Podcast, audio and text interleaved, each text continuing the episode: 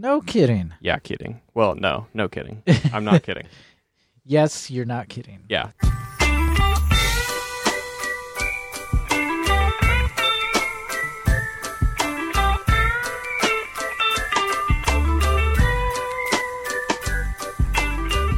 Welcome to the Sprocket Podcast, where we are simplifying the good life. I'm Guthrie Straw. And I am Aaron Flores in awe of this new machine, the dawning of a new era.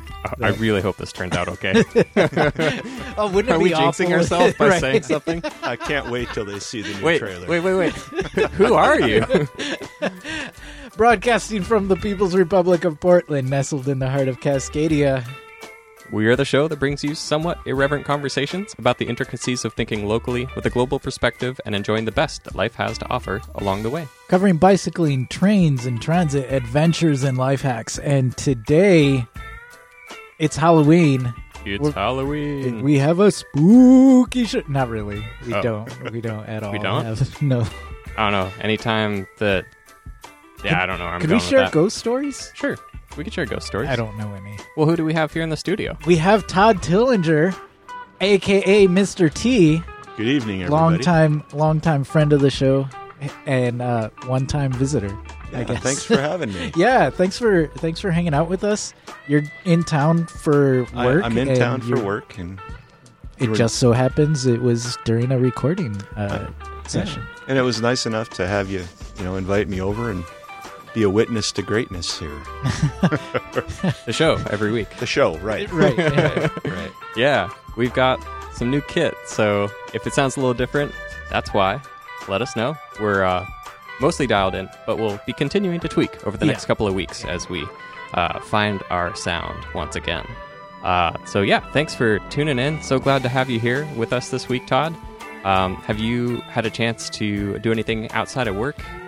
Ins- I ha- Inspired I by? have. Okay. I have. We've. Uh, I'm here with a group of people, and and you know, one evening we walked across the river from downtown and wandered through southeast a little bit, and uh, you know, took some pictures and had a burrito, had a beer down at 12th and Division. Oh no, Ooh, kidding. Um, Nice. A couple actually.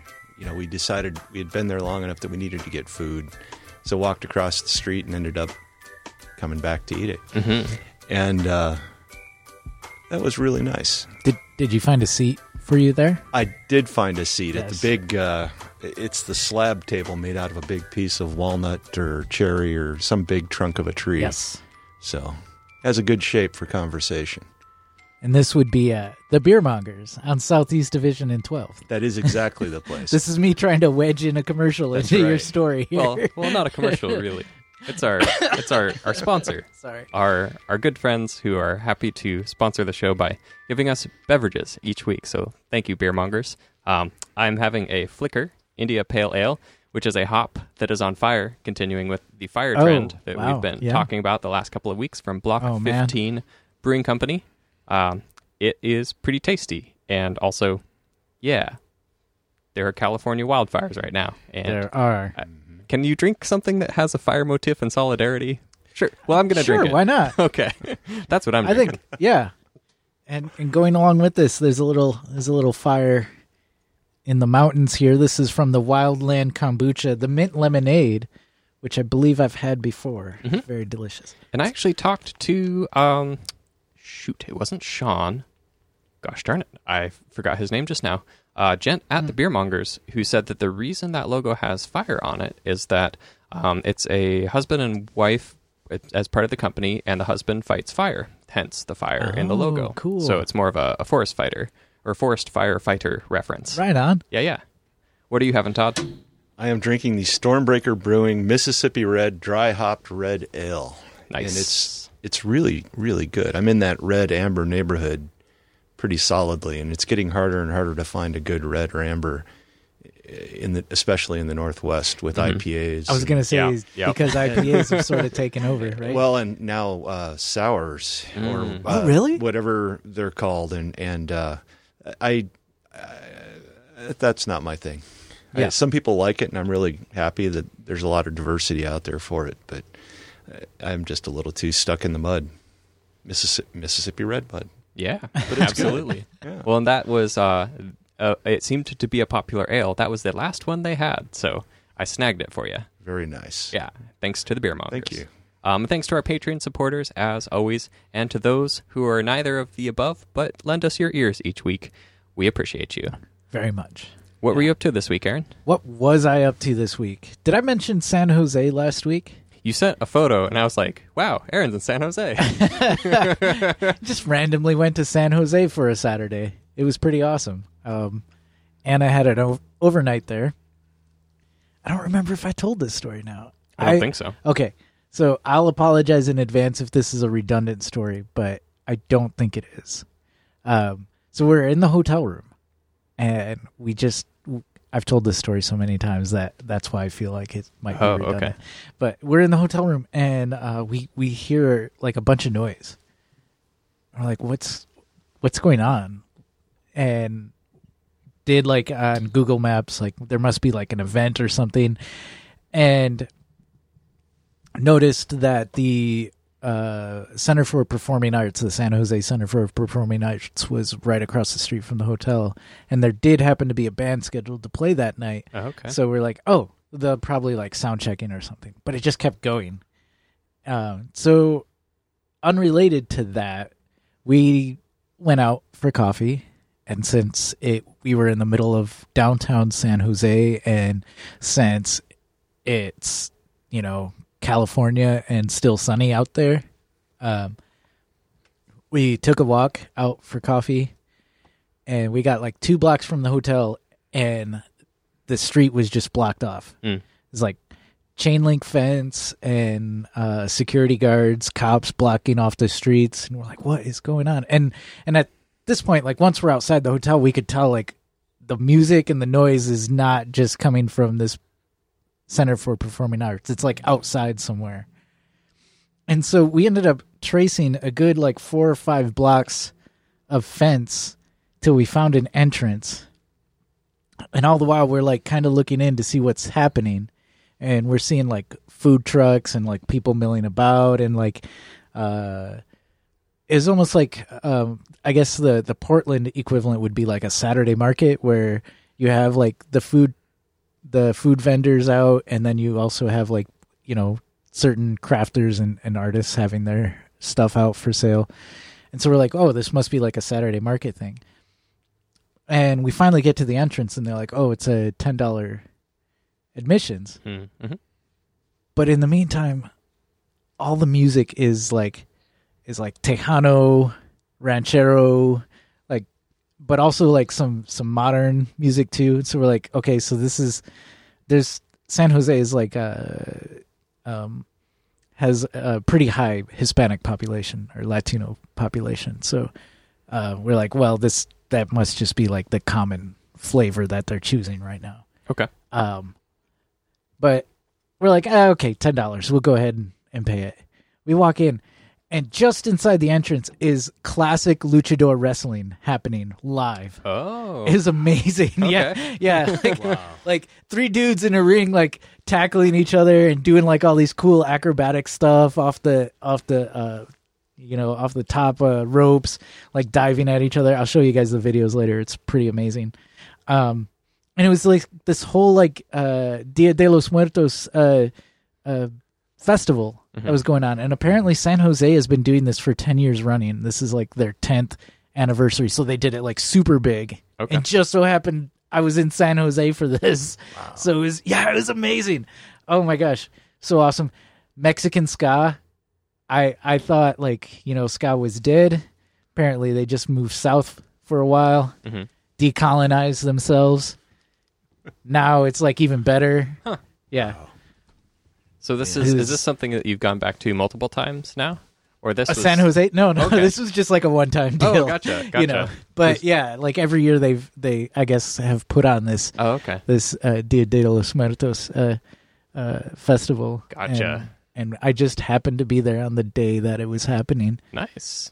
I wasn't sure because you had said you told the story so many times that maybe I've- this was like a I've story told, told this for... particular this Oh, actual okay. story so many times Gotcha. because it was so amazing Gotcha. to me. Yeah. I was yeah. imagining you telling it for like 10 years and like I just hadn't heard it. For Oh, I will be telling it for like ten years running, probably. Nice, nice. Yeah. Well, you know where to go to have a fun time. Oh my gosh. Yeah. Cool. No, it was it was pretty sweet. And like ten dollars uh admission to get in and I'm sure we we spent well over a hundred on just like all the food vendors and the Mhm. different like artisans. I I pretty much got most of my Christmas shopping done Okay. While we were there. Uh, Nice. yeah. Sweet. Yeah, it was pretty awesome. That's great. Um, my week was less exciting. with different. I'm gonna go with different. Yeah. Um, yeah, I mostly uh, hung out here in PDX. Got some good bike rides in, and um, notably Orbit the spider, who is our, our Oh, resident right. spider at the house, Yeah. went went MIA. So it was very sad. But Chevy, who's our backyard spider, uh, is still around. So we, Really? I'm just hoping that Orbit decided to find like another place to exist uh, instead of getting like eaten by a bird or something like that. I was gonna say, like, what's the life expectancy of a spider anyway? I don't I know. was wondering. Yeah, uh, an uh, Pacific Northwest like Orb Weaver. I mean, they they are born in the spring. They mature in the fall. So one would have to imagine at least seven or eight ish months, something something like that, like from full full cycle. Um, they can get pretty big. Like if you imagine a, ah, like imagine a tennis ball, and then just a little bit smaller than a tennis ball. I can't think of an object because it's definitely larger than a marble. Uh, The the body. yeah, yeah. The abdomen gets Oh, pretty wow. big on them for like fully mature orb weavers. Uh, like the one in our backyard is is starting to get up to like sub. Uh, did I say tennis ball? Let me say Yeah. ping pong ball. I'm gonna go. still But pretty still, large. that's a yeah. big yeah, spider. sorry, tennis ball, scratch, ping pong ball, more accurate. Uh, yeah, like it's it's it's it's like it's like sixty percent of ping pong ball right now, and it's kind of like working its way up there. It did it, it had a very smart move, which was to make its web next to the decaying apples on the apple tree. Oh, so I think a lot that's of- been proving a boon to its uh, food supply. So, um, oh yes, the yeah, apple I- attracts the flies. it does, And the- and plenty of other things. It turns out, uh, like me looking at a spider.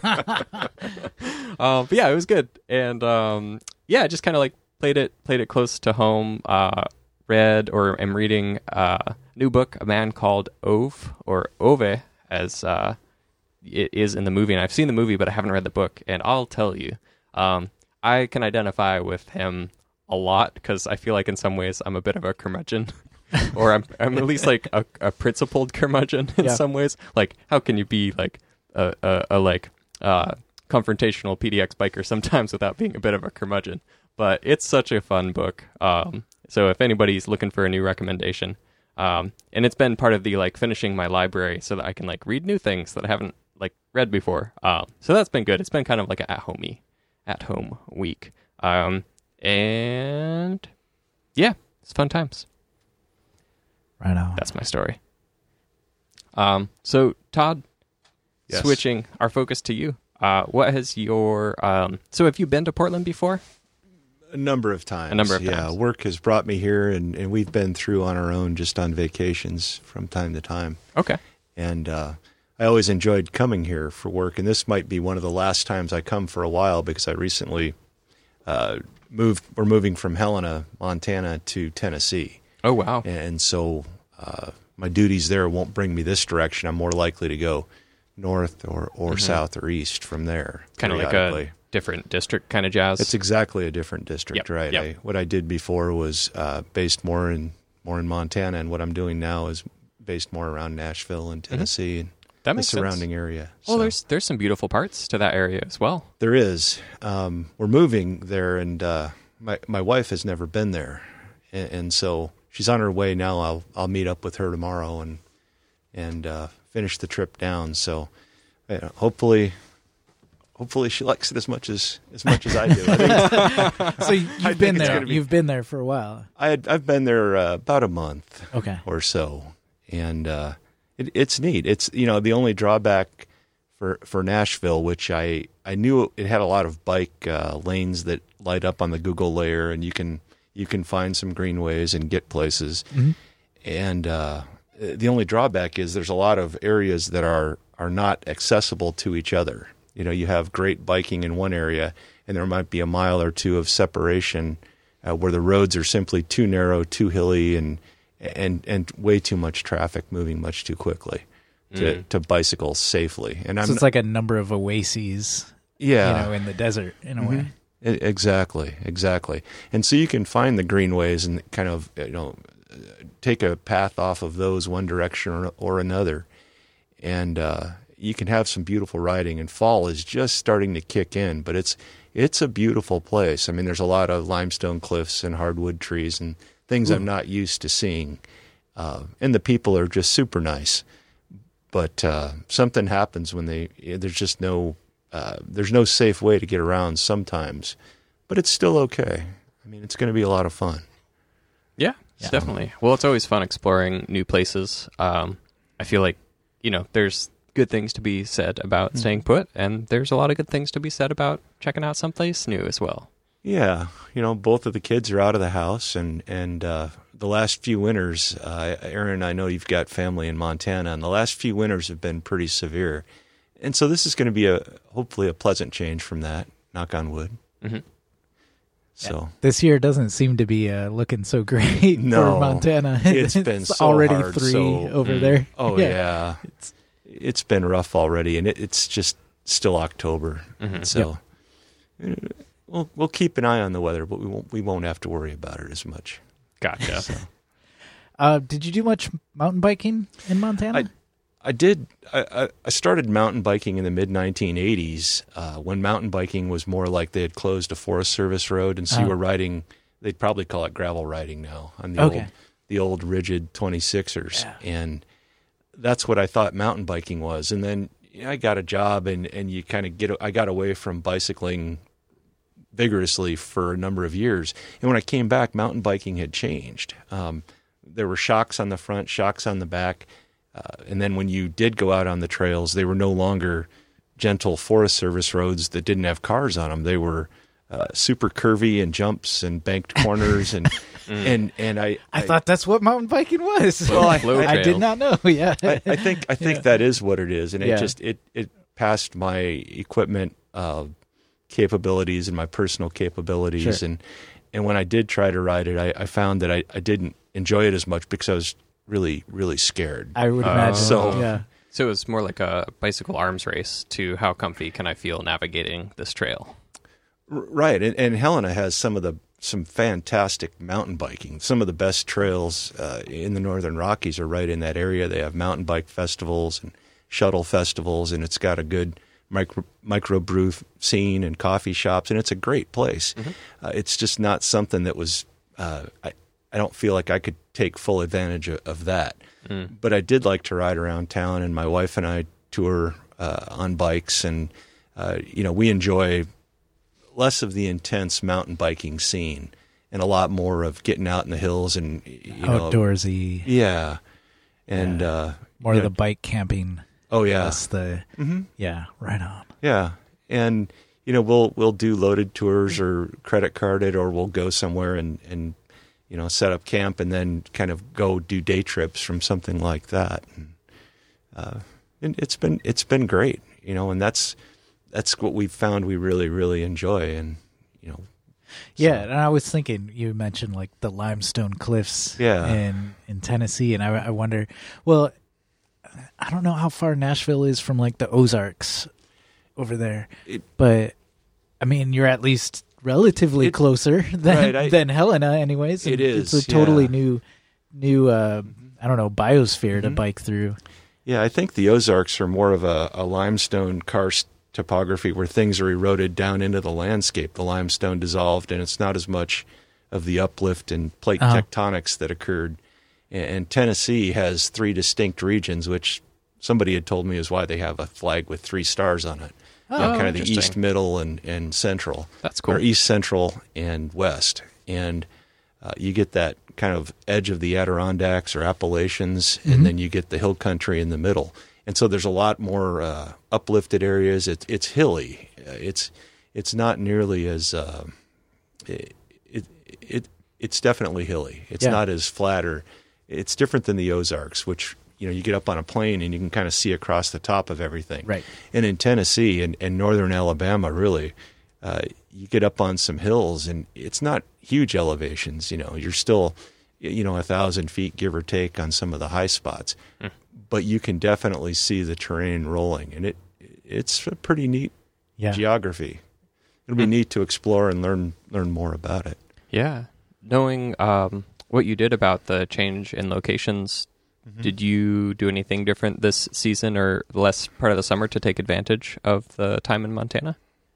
Uh, we sp- we spent some time getting ready to move, but it was also uh, uh, no. Okay. We, we kind of did our normal Montana scene, so Right we, we Which felt can be really- just fine. Totally. Right. I mean, we felt really lucky that uh, we didn't have a tremendous forest fire year. uh, Yeah. Because the smoke in the past several summers has been so bad. Yeah. And uh, when you have a beautiful summer and the temperatures are perfect and you've had a long, hard winter, and then the smoke rolls in for a month or 2 you feel like you were kind of cheated out of something. And then the Right. snow comes again. Yep. And so we had a nice summer and we did get out a little bit. Good. Good. On more of the shorter trips. Gotcha. North Well, Idaho. It's one of the things we kind of deal with here too. Um, less with snow and cold, but just with the rain and and the cloud cover. Um, and last year's last summer was pretty smoky, Right. and so it was not as easy to get out. A lot of us still kind of did, but it did like feel like, you know, the summers are the or the the nice months are so precious to us that you know we get so few of them so that when we're unable to get out you're right like we- like we got robbed of a summer last year Well, and I, I think it. Uh, I, I think it does some. Uh, like it, it's uh, there's a little bit of almost trauma with that when you've been kind of cooped up. Oh, and, and yeah. you're ready for some nice weather, and you don't want to have to travel to the coast or, or go somewhere else. You want to take advantage of what's in your backyard after work and just go, Right. enjoy it. And you don't have that opportunity fully when, you know, when you when the smoke is there. Yeah. Uh, what you described uh, reminds me a lot of our Crater Lake trip. oh yeah Well, just you know, same thing for Oregon, right? I, I almost feel like it was the last two and a half, like three summers here, because growing up in the state, I, I remember like the first time that you saw smoke west of the Cascades, and that was not more than five or six years ago. I, I, there, there have been times before that, but it just didn't feel kind of the same. It didn't have the same ominous tone of like, oh, this is not not like this, this, is, a, warning of once- something bigger you know, it goes from Yeah. once in a lifetime to like the new norm, and you're just like, oh, damn. Uh, Well, having been through uh, whatever the interstate is along the gorge, uh, having been through there so many times, at almost every time of the year, I could never imagine fires in that landscape. And then to to know that a lot of it went up in smoke, and and I, I just can't wrap my brain around that. I never thought it was dry enough to burn. mhm. But Yeah, there it is. definitely. Well, and it's interesting too. Uh, so I traveled out to the gorge uh, maybe about a month ago, month and a half or so, and like I, I'm sure, like many Portlanders, Eagle Creek was kind of one of my, my favorite trailheads. Yeah. and we rolled up to Eagle Creek, and I was like, "Oh, sweet, nobody's here." And then we got to the gate that was not gettable Oh. to because there was a fence in front of it, and Eagle Creek was closed. And it's been, you know, three years now, two and a half years, and I'm just like, "Oh yeah." um, and so, like, in some sense, because of the, I guess, like disconcern for the. I would call it sanctity, maybe, of that space. I'm kind of happy people aren't allowed up there yet but also it's sad at the same time. Uh, Right. and what we did take advantage of was the outlet to Eagle Creek. You can still go down to where it meets the Columbia, Right. um, and there's a really nice rock to jump off of that very few people go to anymore because you can't get Because- into Eagle yeah. Creek. Yeah, so um, pocket spot if you're ever looking to get wet in the gorge. um, you can almost always have a rock to yourself at the entrance to the Columbia. Wow. What was it closed because they're worried about dead trees falling on people or mudslides or All of the above, Uh, I would imagine. just- well, and there's a for section on the trail that is incredibly prone to rockfall, and Oh. with the fire, it just got even, Even more, more so. so, yeah. okay. Yeah, yeah, Yeah. But you know, I mean, on a on a geologic scale, um, Eagle Creek's taking a little breather, you know. But as far as we're concerned, you know, um, I'll I'll look forward to when I can hike on it again. Yeah, Yeah. no, it it might be good to like you know take a break from from Mhm. human intervention for a while. Yeah. Well, and it's like I was talking to one of the forest rangers who was making sure people didn't jump the fence at Multnomah Falls. She's like, you know, this is a great opportunity for study and for observing a recovering ecosystem in a very unique microclimate to this area of the gorge. So I can see the positive. I think there's definitely a silver lining there, regardless of my like um, sadness about not being able to hike on it. Like I can still appreciate that we're going to learn things from that, and that it will advance our understanding of forest ecology and otherwise. Right on. I'm not sure how I got on that tangent. Forest That's fires, right. Montana, biking, last opportunities, Weather and and just the, all that jazz. the trauma, and then you know this week in Portland, I, I feel really lucky uh, because I hit it on a good weather You week. got yes, Yeah. you got like Oh one my of the last clear days I think of the year. Oh, it, it's been gorgeous to wake up and, and or just to uh, It's been chilly, but Oh, it's been so nice. but yeah, of course. were, were you biking in shorts? Yep. Yeah. Okay. Uh, not, I don't have shorts on. Pre- I've, I've But worn shorts every day this week except for today. Yeah. Actually, So to finish my thought though, it's been chilly, but it's been like so clear and sunny and Yeah. dry. Like usually about this time of year is when the rains start coming in. right now these crisp fall. I mean, perfectly blue sky with just enough clouds to light it up a little bit. Yeah. I, I don't know what mountain is off that you can see from downtown. Hood. Is that I Mount was going Hood? to say the pointy it's, one. It's you got to be off- Mount Hood, right? It's just been just beautiful. And Yeah. the previous times I've been through, I don't recall seeing anything but maybe a low layer, you know, low layer of clouds ah, and some some definitely wetter weather. Yeah. But this has really been spectacular, um, and I, I can't believe all the colors. I, you know, there, it's such a diversity of trees and Yep. so many different shades of so many colors, and it's that's been the fun part is just leaving downtown a little bit and just walking whatever neighborhoods you can see, and Mm-hmm. it's it's nice to see just fall. yeah. It's my favorite time of year. Oh, it's it's such a great season. Yeah, The uh, windstorm that we got as well. I'm not sure how long you've been in town. since Monday afternoon. Okay. Yeah. So, so you, caught, caught the it. windstorm, yeah, that was uh, two days ago. hmm yeah, Tuesday, Tuesday, yeah. There was our first earnest windstorm of the fall as well. So I'm, I'm happy there's leaves still up. Uh, there's no like soggy trick or treating happening as we speak. That's right. Yeah. My neighbor Yeah. was uh, in his yard each day this week with a leaf blower, and I'm just like, wait till it stops being windy. it's a bit self defeating. You're right. you know, I, mean, Blows it out and then I- it comes right back. I, I had my thoughts. I'm Emma, you do you, but like that seems a bit futile. um, so it was it was nice to not have that windstorm conclude and to have all of the leaves off the trees. I was actually quite surprised about how much fall we've got left up. yeah. Yeah. Yeah. Nice. Well, Do you have any plans for the rest of your time here in town? I, I leave tomorrow morning, so Okay. I have to find out what time the red line starts running in the morning because it's, It's one of pretty those. early. It's You yeah, might get it's lucky. A super early flight, so I I know the airport shouldn't be too busy that time of day, but Mm-hmm. uh, it, that's that's kind of the end of it. We've we've had to get some like 4:45 a.m. uh red line okay, trains. Yeah. okay. Yeah. I think they said the first one runs at four ten or That sounds about starts right. running at four o'clock at the at the far end, and Kind of catches you as it goes. Hopefully, Yeah, I hope so too.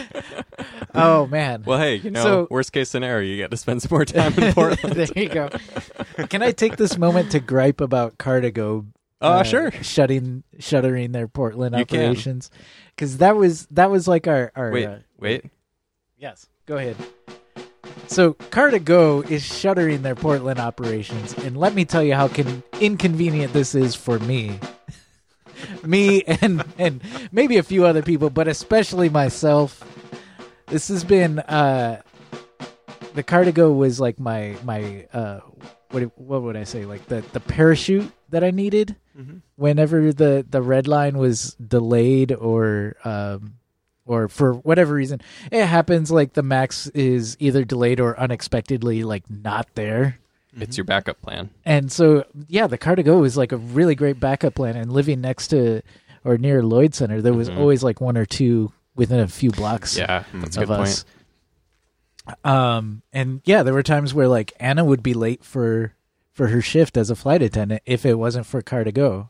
So, Car2Go, you really made my life, our lives, less convenient by shuttering your operations. And and maybe I should also say thank you for doing what you did. you've you've got us to work on time many times. hmm Yeah. Yeah. But also What's what's that Bob Dylan song? uh, hard rain's going to fall. No. Oh, sure. Yeah, I was thinking the times they are changing. Oh changing. yes, the times they they're not changing to my liking. What's what's? All right. Here's uh, another saying: But As you the have- worm turns. yeah. But you have scooters now. Oh, that's true. So- Yeah. Yeah. A little I- harder to take your luggage on a scooter. I know. I have seen They- it. I have oh. seen people do Yeah. it. Have you though. seen the cruiser scooters though? Yeah. They're Oh, not yeah. really With cruisers. like six inch wide tires Yeah. or ten inch wide Yeah. tires and Yeah. a seat and They're- yeah, I saw a couple of those driving around. you could fit some decent luggage on that. well, there were three people on one that I saw. Well, Booyah. there, there you go. Then it's But it, it, could carry our late. luggage. Yeah, bring bring your zip ties. yeah, Bring your bring your cord and your uh, strap. yeah. Oh man, have you tried any of those?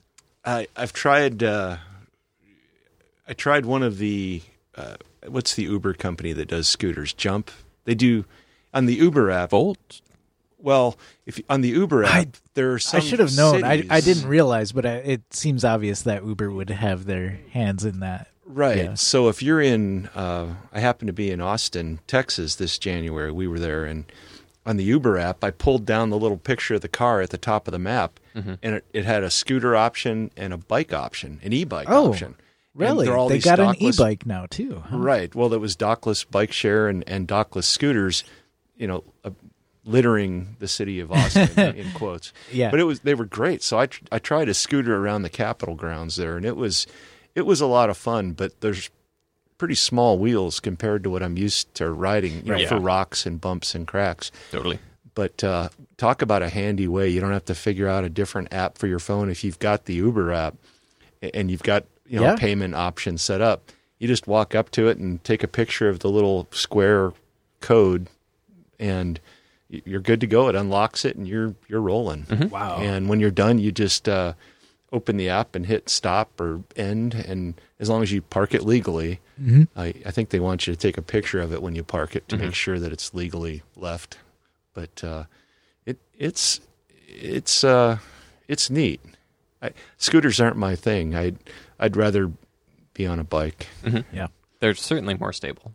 They are. I've I've been like mixing transit modes. Uh, you you're totally correct, by the way. It is jump. Uh, Is it jump? Yeah, Okay. yeah, yeah. I just wasn't as familiar with that one. Is it bikes and scooters that are jump? Right. That's what I don't remember. They're orange. Jump They're was all- a I don't bike. They're all right, but they have uh, orange scooters. They're the same paint job, but they're scooters. I thought. Anyway, Yeah, Yeah, There's we there's didn't- a few companies I don't think we had jump in Portland for very long. It was it was very short lived, and it was during the um, the tram closing that's right. that they had the uh, jump bikes. Ah, yeah, because one uh, going up the mountain. yeah, Yeah, and yeah. there was a. I remember too. I was a bit disappointed. Um, although I I'm guessing it.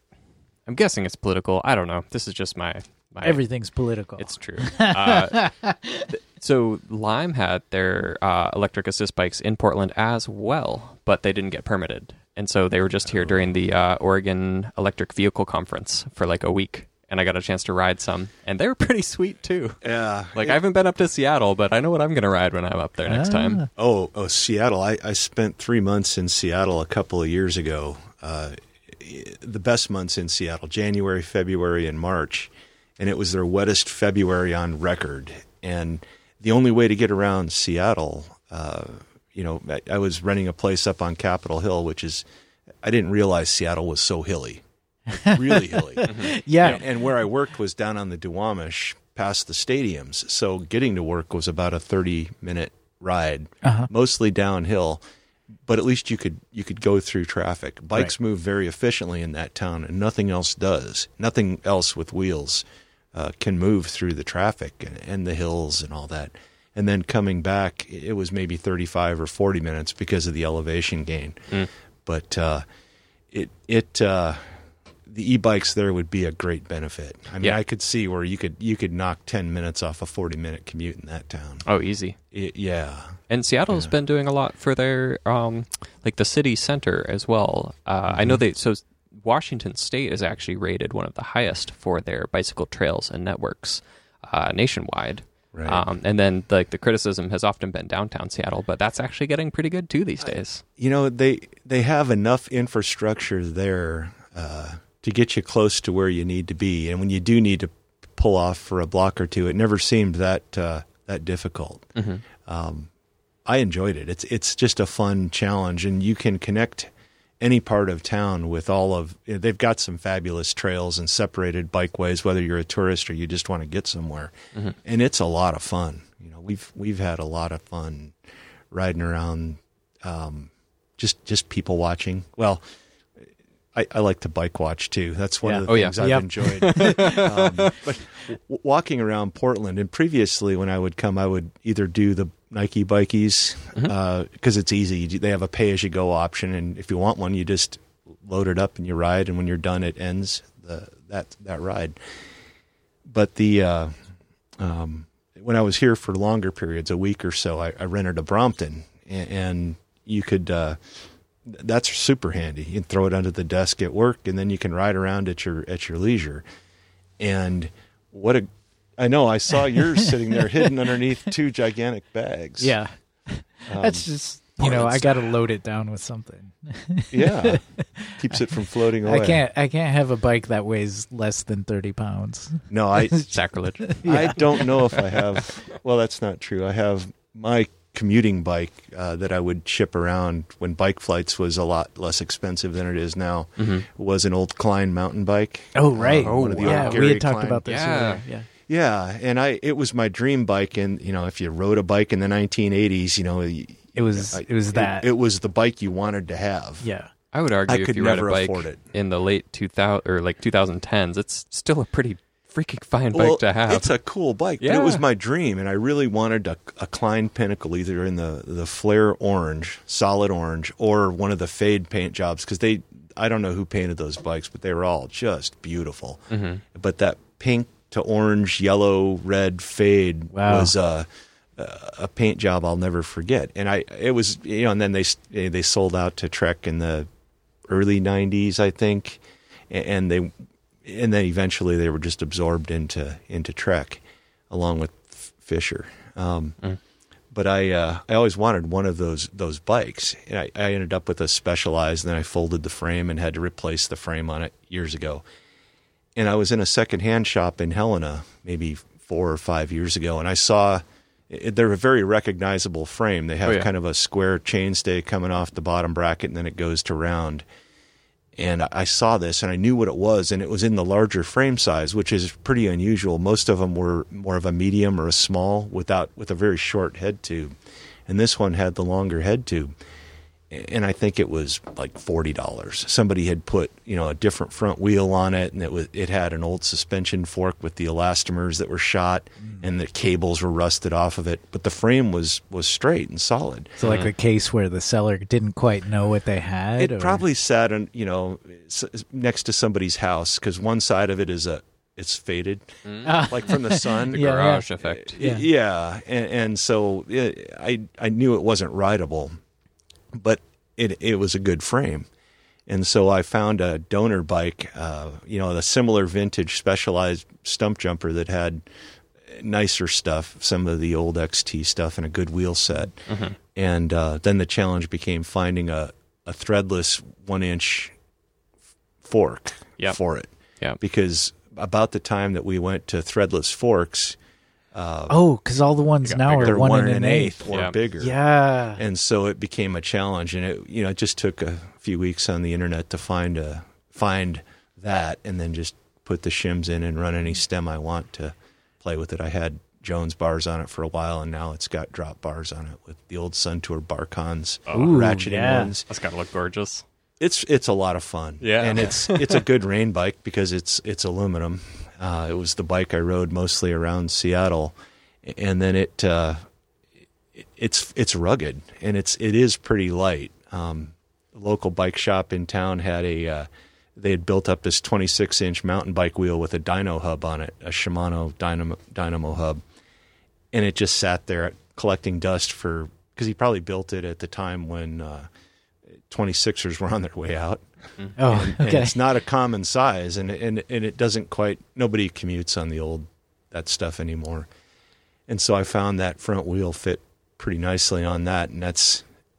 I didn't realize how much I'd enjoy it. I thought it would be a novelty, and of all the kind of crazy bike stuff I've bought over the years that I, I haven't made maybe the best use of, that's been the most useful thing that I didn't realize. Like, Uh, yeah. how do you live without it? Yeah. and I had no idea it would have that effect on just being able to ride because in you know it gets dark or it's rainy it's just on all the time and uh it, it's got me thinking well maybe I need a couple more of those Yeah, Mhm. yeah.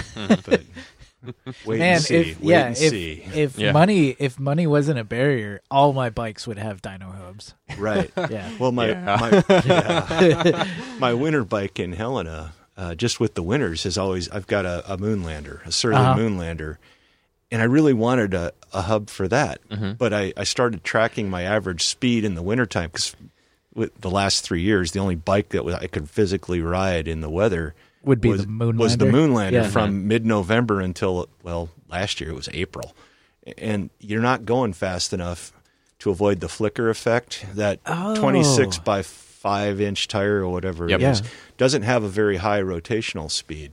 And if you're riding Oh, around okay. town, um, I, And in the I- snow, you're not. I mean, you're, You're not, not- trucking. You're not you in the big ring a lot. Yeah. Let me put it that way. And, Yeah. and you're, but it's fun and it's a great, it's faster than walking was my winter mantra. Yeah. And it's a lot of fun, Oh, but Oh, I'm not sure yeah. if I could generate enough, uh, you know, with I these never dynos, you have. Mm-hmm. you have to be, and I, I think the German ones are, are much higher quality. Same deal though. Their minimum speed is about seven and a half, eight miles an hour. on well and and the overall diameter on that moonlander is is the equivalent to like a 29 by 3 it's a big Yeah. rolling Yeah. wheel so I, I decided maybe i'd just go with batteries and you know rechargeable headlights because you're not going very fast you're not Right. worried about seeing what's on the trail or the road 100 feet ahead uh, like like you would be in the summer if it was dark They're um, in the in the realm of Dynamo. If you ever do decide to go that direction, the I think it's the shutter uh, precision ones. They Yes. have a lower uh, threshold okay by Oh, really? about two miles an hour on average. That's what's on the Brompton. oh yeah, Is a shutter Ah. precision. nice. Yeah, I was uh, Which- like, it wasn't kind of on the market when I got mine. Um, but they, They're they fairly new to the market. Yeah. To the whole dynamo. Yep. Thing. Yeah. um, Do they have the the uh, USB charging option where you can Yes. charge a battery or something off of it as well? Yeah. You have to wire it for that, but um, Yeah, yeah, they they all have that capability to do that. yeah, the tech gets funner. I mean, like the Huh. Shimano's the classic, like the working horse, like Dynamo Right. Hub. Shutter Precision's the one that's like a nice balance between that and then And the like the German stuff. Yeah. The Uh, Schmidt hubs yep, or whatever. yep. That's that's the one that's on the trucker. Yeah, Is the Sun. yeah. I I could see. They're a fine hub. I'm Yeah. not gonna lie. Yeah, But I was working at a bike shop at the time. Right, exactly, exactly. Yeah. I had connections, and Yeah. yeah, it's like, well, I want to buy one thing once. hmm yeah. No, I, I've always, uh, even from the time I was a kid, th- the machinery of it is is what really got me into bicycles, and I, Mm. Yeah. I I like working on them and tinkering with them and replacing parts or trying to figure out a better way to make it more efficient. hmm I, I'm an engineer, and, and so it's it's obviously not working as well as it could at any point. And then you always start wondering what's going to go next. And, Oh Yep. man, I'm not an engineer, and I do that stuff all the time with my bike. Yeah, right, yeah. like the Klein is Oh, a how can I tweak it to do this? right. Yeah. You know, how can I make this a little bit better? And now I'm thinking, well, these aren't bad, but I'd like to try those new Mm. bars salsa has, and maybe there's a little more flair. Right? You know, Oh. s- so you start Yep. thinking about Okay. that, and Yep. but now the on the back of my mind, I, I don't want to ever tour with the Klein No. because I, I think it would be neat to try, and I've done some longer rides with it. Uh, but it has a pressed-in bottom bracket, and it was this bike is from 1988, and I'm sure That's it's got the same bottom bracket. and it's the original steel pressed-in bottom bracket with the cartridge bearings, and uh, yeah, I think, wow, it's aluminum and you got steel and those metals aren't supposed to go Right. together very long and Mm-hmm. it's fine. It's super smooth. It's it's it works, but it'll work great until it doesn't. Right. Mm. And I'm always worried that if I took it out in the hills or took it on a Right. long trip, I'd be in That's the time when it doesn't.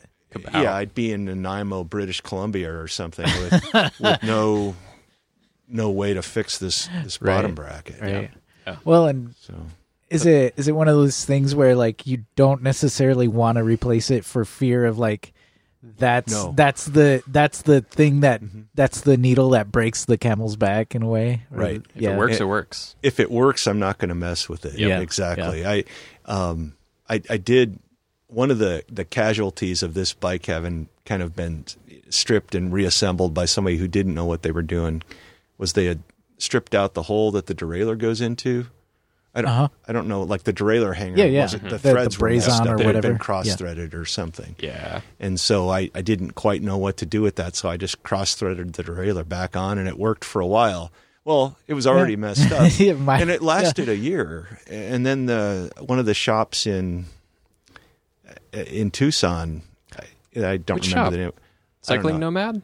It was one that was not far from the university. Okay. Kind of, uh, there's like this neighborhood. It, it's starting to gentrify, but they. I picked it because they had a lot of surly and salsa stuff, and Mm-hmm. you know the old the steel stuff that I like, and, and I'm attracted to the aesthetic of, and so forth. But I, I figured they might be able to help me because I had shipped the bike down, and one of the things you do when you box up a bike is you, I'd pull the derailleur and tape it to the Yep. chainstay. And he goes, "Oh, you just need to put one of these. Uh, I forget what he called it. It was like shaped like a top hat. I want to say frame saver, but I don't remember if that was the name of it. Like the plug that you put in so that it goes okay. Right, you over drill the threads Yeah. out to Oh, a certain okay. diameter, and mm-hmm. then And you, then you you put tap an that insert one in. Yeah. And he goes, you don't have to do anything. You just kind of stick it in and hold it in while you thread the Huh. derailleur on, and that that worked. Mm-hmm. Wow. So- That's a pretty cool song. Totally. But so I, I'm worried. Steel tricks. That was yeah, and it was I was okay. That worked for that, but I'm afraid to touch the bottom bracket. Right. Yeah. Right. That, No, makes, sense. Bottom So- brackets are finicky. So I'm not sure where to go right now. I'm I'm at a crossroads with this conversation because I kind of want to talk Talk fat Guthrie. bikes, Yeah. but I Yeah. kind of also want to talk about like building up bikes. Oh, yeah. like from like frame to to whatever. So That- where do you want to go? I, I'd go either way. All I've right. got I've got So- maybe too many bikes. That's not possible. I've I've I've come to accept that uh, it's just not possible to have too many bikes. I, I just exist to like represent the one, the single end of the Thank spectrum. Your Yes, mono bike thank you. I'm mono your- bike. Yeah. I- But I am not. I don't I judge. You know, I'm just like I said. I'm just No, here to that's great. represent one end of the spectrum. I I got my Swiss Army knife. Thank you very much. it's true. It's true. Yeah. And then, but then there's I- like so many other kinds of Swiss Army knives. But too. that so like it's funny you were talking about the engineering and I feel like I'm like so into that, but then I am I don't know if I took like the online personality quiz like I would be the researcher and so like I mm-hmm. read the sh- out of like what I like eventually go to then spend money on. I mm-hmm. was talking with somebody the other day about going into a store and it's like but at the point that I'm stepping in the door, I already know what I'm getting. yeah, and you And know like what that- you're going to pay for it. too, Exactly, and know that, what like- you're going to use it for. it like weirds some people out sometimes. Like they were just trying to help me, and I'm like, no, like I just want to give you, like I just I'm like I came in here to get this to then leave. Like we don't, like I'm happy to chat, but like you're not going to help me any more than I've already helped myself. right. Uh, so like I'll research the crap out of stuff, and then like know that because of that, when I do make the move, that it's the move that I want to make, and I've just done that in that way my whole life. So like my margin has g- gotten so good about how often I can I can nail that for what it is. Uh, so I, I don't tinker as much, but I tinker before I get to the tinkering standpoint. You know what I mean? Oh, I know what you mean. It's sort of the same. It's the same thing. You're just doing it more efficiently and Oh, prob- probably well- more cheaply. Um, I'm, like I'm just doing it from the one bike standpoint. Yeah. The, Yeah, like yeah. I'd love to have 50 bikes, but like I I have one, and so I, I put that all that passion and that energy into into what I've got. You're you're a man that knows how to live within their means. Mm, uh, I mean, bike wise. no, like, yeah, bike wise maybe. Bike Um, wise. yeah, like I said, like it's I the way I keep myself honest is the next bike I get. I, it's not that I don't intend to get another bike.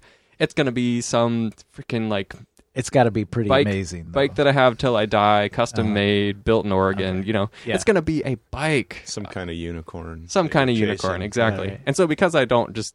I can't just like go out and buy a unicorn. you know, I, I can keep. I just ride my no, Surly. they're extinct. I'm Yeah. sorry. Yeah. yeah. So Well, I, Um, I understand that, and if if uh, if it weren't for winter, I mean, Mhm. really, in, in winter, That's a good point. In the In snow, Montana, yeah. You, anywhere you have snow, you don't Uh-huh. really have the option of riding.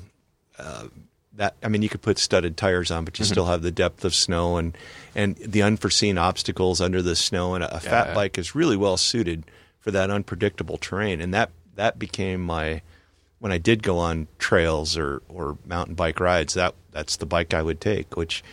Uh, it stands out a little bit, Mhm. you know, and when you have a, a crowd of people that might have, you know, carbon hardtails or full suspension, whatever, um, and you know, they're it's it's a versatile bike. It's a really Yeah. great platform, and honestly, and they're fun too. oh, it's so much Yeah, fun. it's a fun machine. I almost I almost rode the Pugsley just so that I could Oh, have yeah. a fat bike here to show you. Oh yeah, oh yeah. It's Yeah. and I like the Pugsley a lot, but I'm a little too too big weight wise to know that a, a 3.8 inch tire in the snow. I, I need the bigger tire. You need uh, a wider footprint. for- Right. yeah. And I think it was the end of 2015 when Surly was phasing out the Moonlander and Mm-hmm. phasing out the original Pugsley, and so they were they were blowing them all they out the door. they sort of went all in on the ice cream truck now. They did, and had uh, by the time I, I decided to get a fat bike, it, it was at that point where I needed to do something in the wintertime because I used to snowshoe more and get out and Uh-huh. do more activities to stay active, and I wasn't doing that as much. So I thought, well, if I get a bike, I bet I could ride every day. This was December of 2015, and so I, you know, that was kind of my sales pitch, you know, to I, I need a fat bike. And I Uh-huh. think the Moonlanders, they were like sixty percent off of whatever they had been selling. right. It was a great sale, and they were we also got doing we got our Pugsley Yeah. frame around that same time. Right. Yeah. Yeah, and, and the ice cream truck, they had uh, the ice cream truck ops only in black. I have I don't like black bikes, sorry, but all uh, You uh, do you. They had that, but they were sold out. By the time I got there, the only ones they had were like the extra smalls, or eh, they didn't have the size that I needed. Mm. But they did have the Moonlander and a and a Pugsley in the large. So I rode them both, and I, I really there's something about the way the Moonlander is put together. The, I mean, it's it's a strange looking bike, especially from the back end. Oh, yeah? because of that that weird offset. Oh, because it does the offset for the uh, for the for the for the rear for end the and the chain line. cassette, yeah. yeah. the chain line is really good, and it's got a two by on it, which is unusual for a fat bike these days. It's hard to find. it's usually one. one buys now. Yeah, and I, I like a tighter cassette. I like the small jumps in the gears a little Uh-huh. bit better, but it just rode really, really well. Um, but when you look at it, I don't know if you've ever looked at one of those clown shoe rim, rims that's built up. This is way down in the weeds. You're talking just the wide. It's a wide hundred millimeter Yeah, yeah. wide rim, Uh-huh. and it's got the holes on the left side and the right side. And for the rear hub, they only lace the spokes into the one side. Mm-hmm. And This so is the, thing that that kept me from building a, a wheel Right. for for the or the wheel set for the Pugsley. It just feels weird. Was Was was, that- like I, I don't offset. I don't know how to do the offset on right. that. Well, it's I don't remember if it's seventeen or eighteen millimeters on a Pugsley. It, it's it's noticeable. It's not But quite an inch. but they still do the the um the spokes all on one it's side. all on one side. Yeah, okay, yeah. but on that big rim, I, I thought it's, this is going to break. There's Right. no way this is going to last. And they're like, Well, "Man, I'm telling physics ya, would tell you because you got all the support on one side and no support on that other. Like, it's a you know? pretty robust The- rim. It's the Yeah. tire though that I think does you the favor on that. Like you're you're if you're running it at Mm-hmm. you know 25 or 30 psi, No, No, no. I think the posted maximum just for seating it is 15. Is it really? And so when the snow is flying, I think I run. I used to run my front at about three. Oh my god! I had to. I How do you, how do you look- have a tire gauge? I that I need to had look to at the buy a Moonlander digital gauge, to- and it said that if you uh, if you you know like if if you do it and it's if the four is solid, it's four, and if it's flashing, it's four and a half. Wow. And so so it's you know I run the front at about three, three and a half, and if it Yeah. gets really cold, I have to put a little more air in because it know, Oh, it the pressure drops Yeah. when it's zero Yeah. or ten below or whatever, and then the back I would run up closer to seven or eight. Um, you know, and in the summer, I'd run them a little bit firmer, maybe six in the front and ten in the back. It just rolls so much easier. But if it didn't have that weird offset back end, I, I wouldn't have ended up with an ECR probably Oh yeah. because um, you can on the ice cream truck people build a 29er wheel set and they'll run a 29 by 3 or a 29 by two and a half same frame same everything and that's probably would have been a more efficient way to go But you wouldn't. You would. Yeah, you wouldn't have that wide footprint then. no for the win- no Yeah. you just i'd have a, a summer wheel set Oh. for, Oh, I can dig doing that, the yeah. gravel touring mm-hmm. or, or paved touring Swap it out. yeah Nice. So, you tour on the on the Moonlander No. then? No, you haven't. No. Okay. no Okay. but the ecr i have Okay. and I'm interested in um, sort of luggage gear Yeah. on fat bikes Yeah. because I haven't really found a very satisfactory solution for how to carry luggage. yeah And- Backpacks. backpacks. I, yeah I I'm, hate backpacks. That was a It's- joke, by like, the way. all- I know because you know how much I hate backpacks. I'm sure I've yeah. gone on this rant before. No, I, I was just thinking of every like advertisement for like riding those bikes long distance. It's like, oh, yep, you're wearing a backpack. Yeah. I uh, the first maybe longer tour I did was on the Katy Trail with a friend of mine who lives in Kansas City, and we left downtown Kansas City and, and rode finally eh, the trail to get to Pleasant Hill where the or Windsor wasn't quite uh, finished in all the places we thought it might be that fall. Uh, but anyway, I was on a I have a Fargo, and so I had, I I, I was there was too much stuff. I had you know front panniers, rear panniers, just in case I had thrown a frame bag in that came with the bike. It was a secondhand bike, so I had the frame bag and a big handlebar bag, and I anyway I had like all the bike packing stuff, Yeah. and then I also had the panniers, which is was too much. Um, for just getting things around town, um, I've got Surly's the uh, the the dangerous rack, the 24 pack on the Oh, okay. the Moonlander, because it's got those mounts for it, and so I use that on the front to carry groceries or whatever. So you don't find it imbalance at all when you have that No. that rack up front? No. No, Yeah. the the only thing I've found uh, sometimes I'll have the, Surly made a bag that just kind of velcros onto that rack, uh, and it it it'll carry a, several bags of groceries. But if you put too much in it, it sticks up and it obscures the lights that are mounted Oh, okay. on the Yeah, that handlebars. makes sense. um, Bit But of a I- trade off. yeah, you, you you you just can't see. That's the Just trade got off. to That's do the all your, trade-off. all your groceries uh, that day. Yeah, You know? but I used to run a uh, a rear rack because the front fork is a got the same spacing as a rear 135, so you could put any front rack on it as long as the the rack wasn't designed for a narrow tire.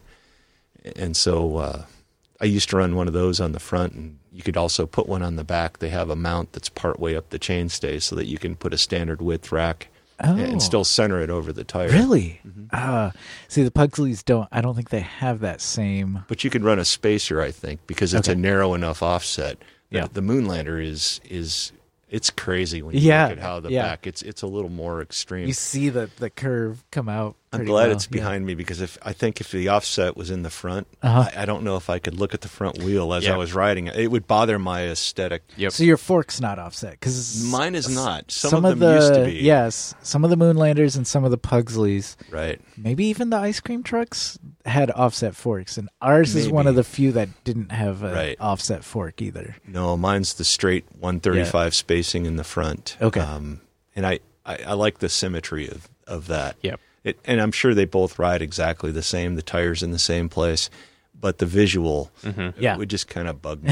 I I, think. I'm I the same way. that. Like Yeah. I, I just put uh, my front fender on finally after my wreck in July, Mm-hmm. and it's off a little bit, and it's like been off for like since I put it on, and it's it's bugging me. Like I get like, that. the, no- like the nose of it points to a little bit to the left it's or maybe right a or- millimeter or Yeah. two, and I'm like, nope, Yep. I need to fix that. well, and I've I, installing fenders man Yeah, that's that's one of those things Yeah. where like you you just you kind of at you have at some point you just sort of have to abandon the project because you'll go crazy trying to like get those millimeters to, to line up it's like one of my metrics for like the difference between bike shops that get work done and bike shops that care.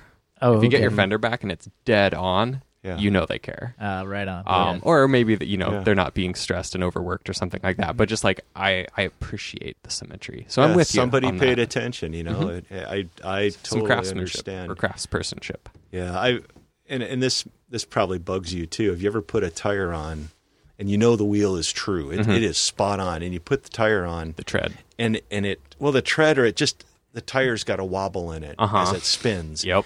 I don't care if it's the one behind me. I know it's not going anywhere. But if it's the front one and I'm staring at it, and I'm always checking the rim. No, the Yep. rim is good. The spokes Yep. are fine. It's just the just the tire, and it's happened with cheap tires and expensive tires, Yeah. and it- it just bothers me. and me. it's it's not necessarily like it's just sitting odd or anything No, it's just it could be the way it came out of the mold. It could Yeah. be it, the bead isn't seated quite right, or Mm-hmm. it it, I, it could be installation, or the tire itself just is a little bit off. It doesn't hurt anything. It's not going anywhere. But I, it, it's an unra- it's an irrational. Yeah, I feel you. Yep. It- Yeah. it- yeah. There, there would Yeah. be times like at the bike shop we'd would get that, and if like I we've. I've got my margins, and like if it falls outside of my like that's reasonable margin, Mm-hmm. I'm just like, I try another tire on it, you Mm-hmm. know, so that when they walk in the shop, I can say, just so you know, like this is going on. We can put this on Yeah. it. We tried three of the same type, and they all do this on this rim, you know, Yeah. because sometimes it's that rim to tire combo Right. is what really gets you. Um, but I always like to like provide an option because I'm that person that just gets driven nuts by it. Yeah. Like I'd hate for somebody to go home and just like have a perfectly functional front bike, but in your mind it's just like you can't you can't like unsee the wobble. No. I'm totally in your camp. No, I and I I don't know what you do about it sometimes. And You, I- you you literally have to try like a different manufacturer or a tire sometimes. Well, yeah, and that that's a great solution. Except I have, I, I like I've learned I, I got spoiled by once you start riding nicer and nicer tires, pretty soon you you have a hard time. g- It, Mm. Tires- once you've got your tires can brand or be your, kinda your model Yeah, they Yep. can be kind of pricey. Oh, yeah. and uh, depending on what you're what you're looking at on, on that on that commuting bike, I tried a pair of those. Uh, uh, Renee, now what are they? Compass tires when Uh-huh. I was in Seattle because it had some really cheap, like like ten dollar slicks on it that were just really unforgiving, and, and that that aluminum frame is very very stiff. Right. So I wanted a tire that had a little more air suspension to it, and I, I didn't want the weight of a Big Apple or a Yep. you know one of the Schwalbes, eh, which would which would be more durable.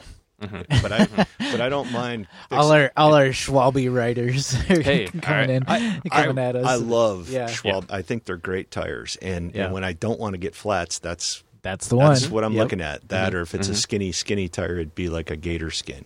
But I don't like the way they ride as much, hmm. and so It's no compass. it no, and so I put the biggest 26ers that he had on that on that Klein, and I I don't know what I had him 30 or 40 psi, but I set them and I and it it was like it changed the entire bike. They had phenomenal grip. They were super fast, super quiet. I didn't mm-hmm. realize how noisy bike tires can be just riding on the pavement, even in the rain.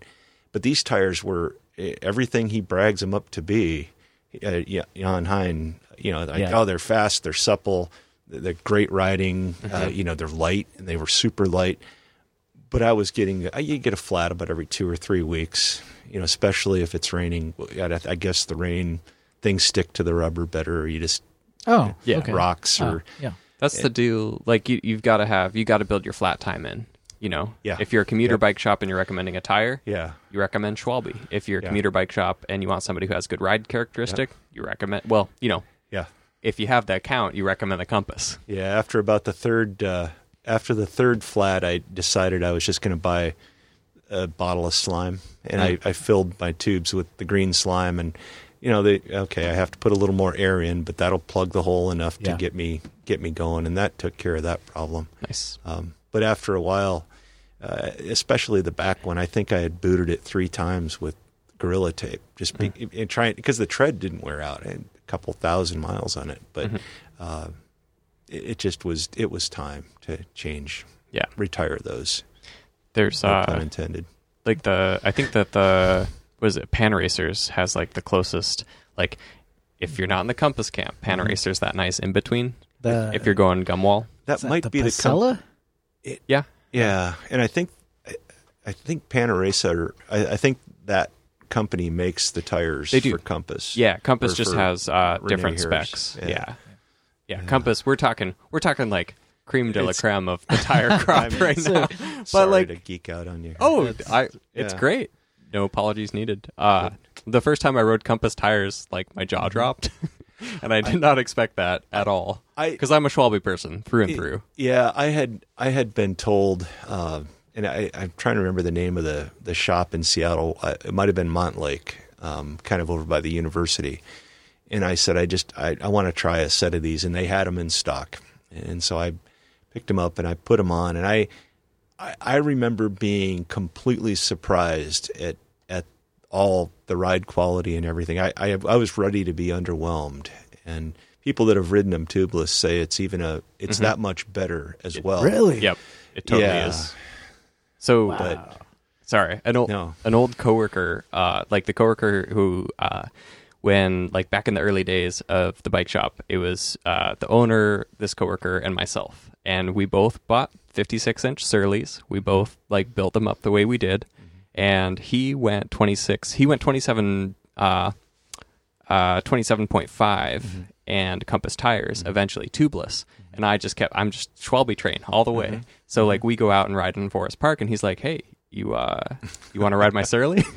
and like the literal A B comparison of like same bike, basically same stunning. build, different Yeah. tires. I was just like, holy shit. Yeah. Like this, is- Really? you know, if I, Yeah. I, if I, if I didn't care so much about getting flats, If, if I know you- where I'd be. You Yeah. ride a 26 I with, do. with tubes. with tubes. Yeah, So, and I 650B. I that is. have uh, currently Surly extraterrestrials on Oh, I was gonna ask and you I about really those. like those. But they're heavy.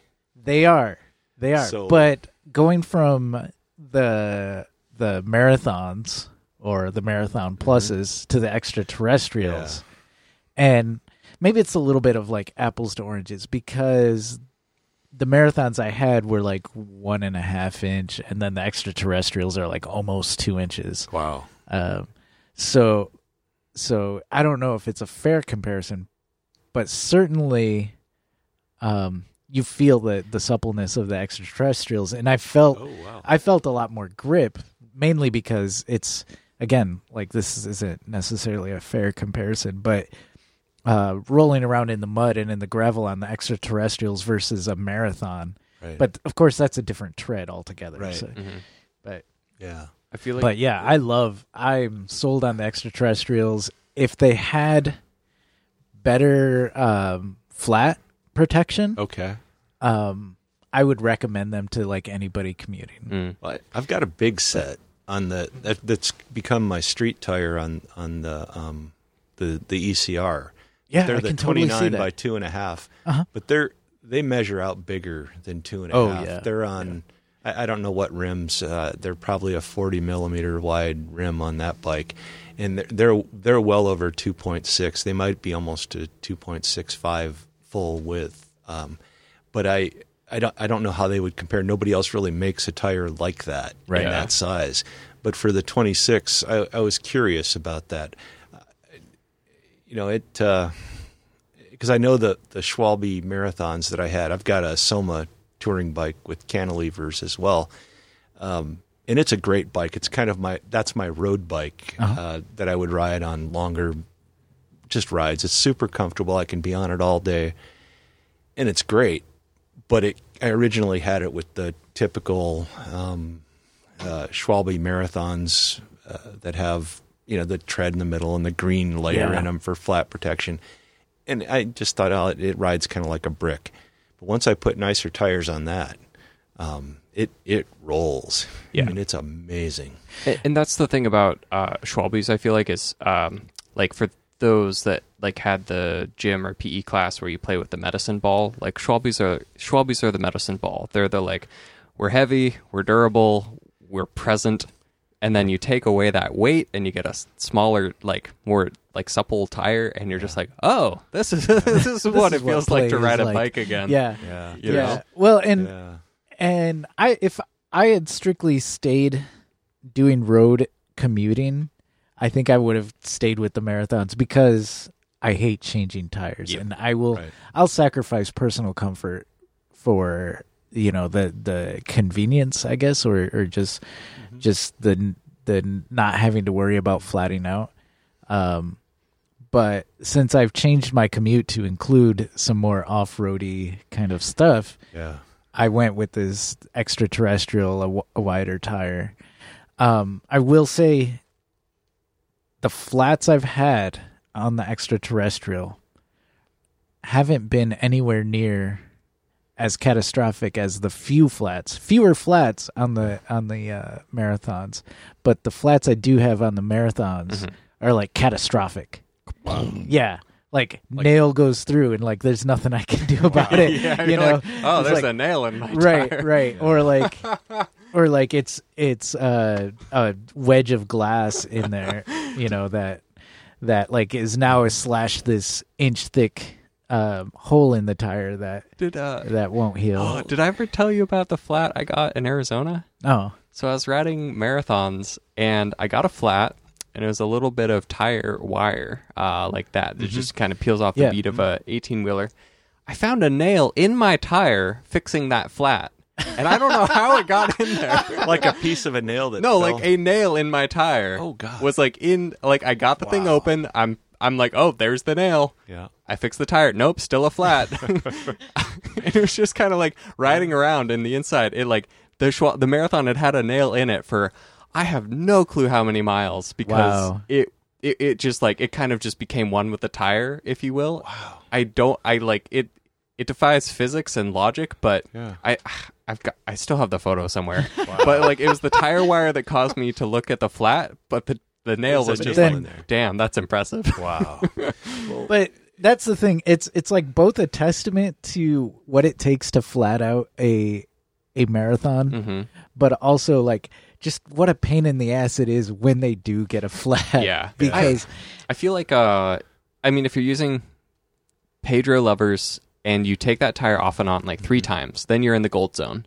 yeah It's got But to it rea- stretch. that first time or Yeah. two, yeah, I I- totally agree. I I, use a bead jack actually. I use a uh the, have you have you ever seen them? I, I have. Oh, I just okay. I didn't know anybody still. it's not Nerds No like you don't me. like changing tires. it's not a bad I idea for hate- marathons. yeah. no. Um, switching gears slightly to building up Yes. uh, bicycles. yeah. what is the hardest part to find?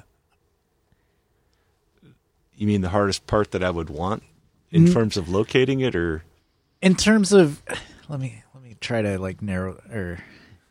I don't want to make it too narrow. No, tell us Yeah. ex- specifically Let's exactly. let's talk JIS. no, No, but I'm down to talk JIS.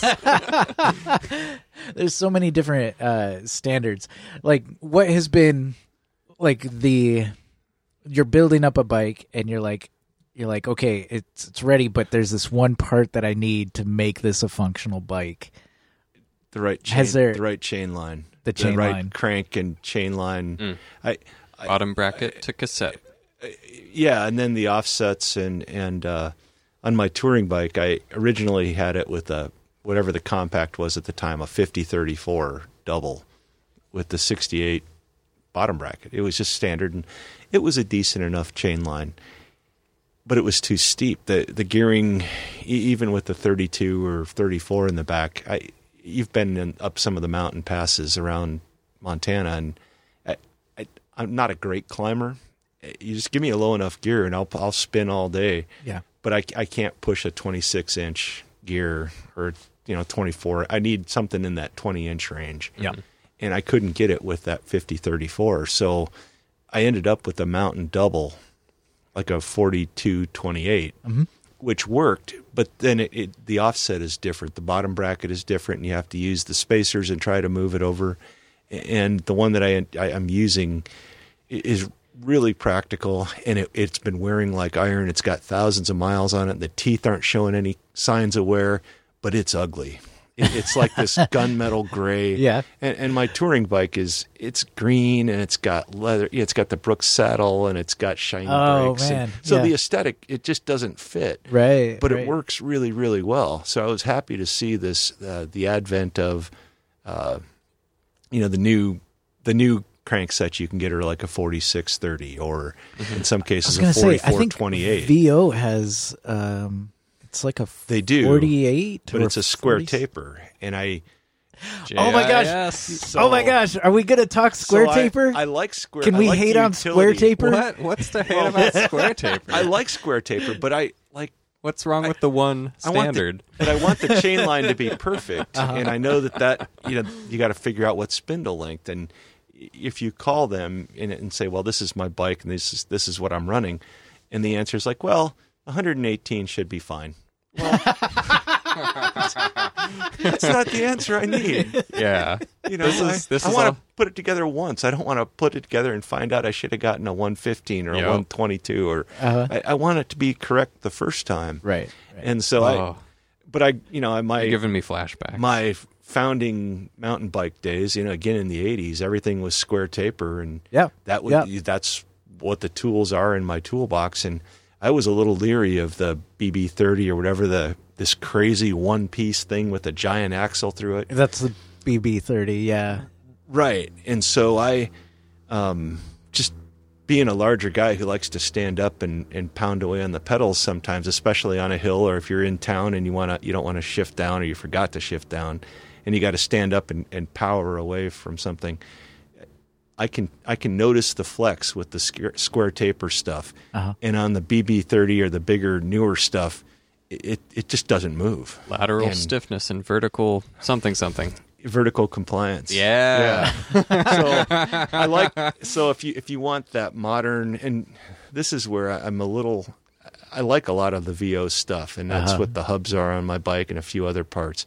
I like the aesthetic of it and I like the fact that it seems like quality stuff a- and it's it's not five hundred dollars for a crankset. Yeah. It's fairly reasonable. It is, and so if you're if you're looking for a square taper set that's pretty and would have the right gearing, that's where I would go. But it's square taper. It is. and I I feel like they've they've gotten so close with the aesthetic they could modernize it maybe just a little for me. Yeah. So you're a fan, you're a fan of the stiffer I do For like the crankset. stiffer. Okay. and or for bottom bracket. So I'd, I'd be willing to say, you know, hey, this, and I I am totally behind every everything you said. yeah, I I would be right there with you, like hating on square taper. I, I don't hate love, on it. Well, you're right. You're right. You don't hate But- on it. I love to shit on it because because it's it's old. Yeah. But and it's not. Mm-hmm. So I like I like things that like fit together. Yeah. That I can like just simplify and, and put on on my own. And a square taper is one of those things that it's just odd enough for me and Oh. just um not quite as intuitive enough for me and the adjustment as of opposed it too. yeah yeah, as opposed to um the not the press fit but the uh the outboard yeah. I know um, what you mean. external yeah, bottom bracket. external and the, yeah the, big external lever bottom and- brackets yeah. like that that makes sense to me and so i can just like put And- that together Yep. squeeze it tighten it okay looks good squish the squish the Yep. spindle on or the cranks Okay. onto the spindle okay great Yeah, we're good we're we're set it's cheap. It's affordable. It works. It's Uh, stiff. yeah yeah However, however you can't get a pretty crank set like VO makes. you can Well, yeah, you can if you go with white industries and spend like you know a kidney Jokes on you. And- I already sold the kidney for the dynamo. Damn it! That's where my kidney went. Uh, anyway, yeah, yeah, and that's that's that's why I ended up with the Mm-hmm. square taper, and that was so. It's such a. Uh, it was so so much of a um, a barrier for me, Right. And it's total vanity. It, I, I, Oh, yeah. I, So- it's total vanity, Okay. and You got the And- drillium, right? The black drillium with yeah, the drilled yeah, out. and and so Yeah. I I went to order the VO or the um the White Industries one, and Right. the the good person at Clever Cycles was Yeah. like, "Why do you want this?" BT Yeah. And I was like, "Well, because it looks awesome. Yeah. it's, Yeah. it's put together. It's it's." comes in it's one of the few that come in 160 length cranks Mhm. and a, it's got the pre- Yeah. or not the press fit the uh, external bottom bracket right. He's like, yeah, that's cool and all. It's three hundred dollars just for the cranks. Right. Now the bottom bracket is going to be like another hundred fifty Yeah. for three hundred dollars. Okay, Yeah. now again, that's the cranks and the bottom bracket. Let's Let's talk let's chain talk. rings. Yes, let's talk Yeah. the chain rings. Well, wait, the chain rings don't come. No, no, No, no. no, no, you, no. The chain rings are separate. No. That's that's Oh, why one of my bikes wow. has the SRAM X7 whole package. It was, it was nowhere near that. Yeah, I mean, And Yeah. it works. It works Yeah. great, but I just can't look at it while I ride. you're uh, Sooner or later, it's Yeah. going to fail. you're you're getting Probably. into the territory of like buying a bike to strip the uh, drivetrain to put on another bike because Right. like it's literally cheaper with the volumes to Right. like just get a Right. bike and take the Well, parts off it. And Right. so and Right. so, you know, we're we're having this conversation. He's like, well, why don't Or I group got this set, that's the VO word I'm one? looking for. I got this VO one, 160 length Yeah. cranks. Yeah. You know, it's Yeah. it's a two by Right. like you want. It looks pretty cool, and it does. I was like, yeah, that looks really awesome. yeah. But it's square taper, man. Why? Yeah. Why do you hate square taper? What's the deal? And I told him like exactly what I said that, and and then also you know bottom bracket is stiffer. The external uh, external uh, uh, Mhm. bearings are stiffer, Mhm. and he's like, "You're not a big guy. Right. Yeah. I- and those aren't You're long not. cranks. You're not. Yeah, They're you're not putting a not bunch of tor- 175s. torque on this thing. Yeah.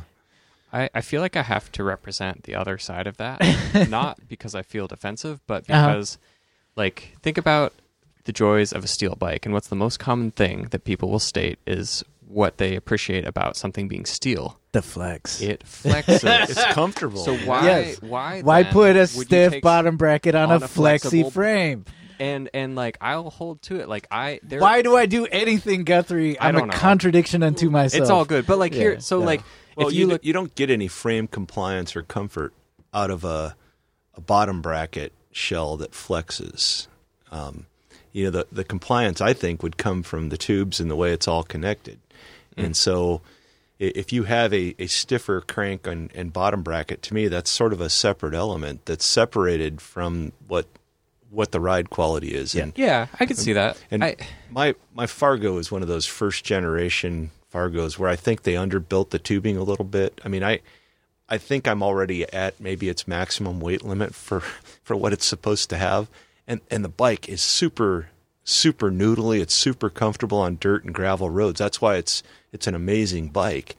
Uh, but the, the, it doesn't flex, and it's got a Shimano triple on it, and you can I can stand on it and, and hammer away all day long, and I can never get the chain to rub in any. You know, that's the telltale sign for me is when you hear the chain starting to hit that front derailleur when when you're standing up, and I've never heard it on on that bike, and and I've never had to mess with the bottom bracket either. Yeah. I think um, from like a shop perspective, Yeah. like so if you look at your like no name brand square taper, you're talking twenty two bucks, and that's that's like cost to per person purchasing it. Um, if you get into the externals, you're talking close to thirty. So there's like an eight dollar difference on average. I think one of the biggest downsides to square taper is that they cross thread so easily, Right. And and that's really where the um, externals I think have a huge, you know, in addition to their stiffness, they have a huge um, maintenance upside. They have a huge like mechanic upside because you can't really like if you're just putting one end in, you don't Right. have the counterweight, and there's all sorts of mechanisms as you put that square Mm-hmm. taper through that you try to get it exactly center, and like that's the first thing you you'll like teach people when you're teaching them to thread bottom brackets. Is Mm-hmm. Like if it feels wrong. it's wrong. Yeah, yeah. It should like don't it's like- force that It thing. should be just buttery. Yeah, and if it's not, you need to stop immediately. Um, so you know, and, and you get into that because, like you were talking about originally, 118, right? Well, like one of the things that we learned early on is it's way easier to have 110 through 120, and get it where you think it's supposed to be based on the calculations. But let's say you have to cheat at two mil, you better have that part on hand. Yeah. And so if you're threading once, great. If you're threading two, three, four times with a square taper, Right. that's where you get into cross threading zone. Uh, so like there's definite advantages. Like I appreciate the heck out of external, but Right. I still feel like when I'm cranking, I like the flex that the square taper gives because I like the flex that it, it makes it feel like the bike is more similar to itself than it mm-hmm. is different. There's not one part that's feeling different than the rest of the bike. I feel like while there are different elements, you were, we were talking about like Right. what does a wheel look like when it's aligned down the center. For me, I get It's that same feel. experience out of a square Yeah. taper versus having a stiff bottom bracket and a loose bike. I wonder if that plays into what they talk about when a when a bike planes or when you you need some of that motion so that you know you've got that sort of spring factor while you're riding, uh, and and I, I don't can really groove on it. You I don't just really get need the groove. Fargo that I yeah.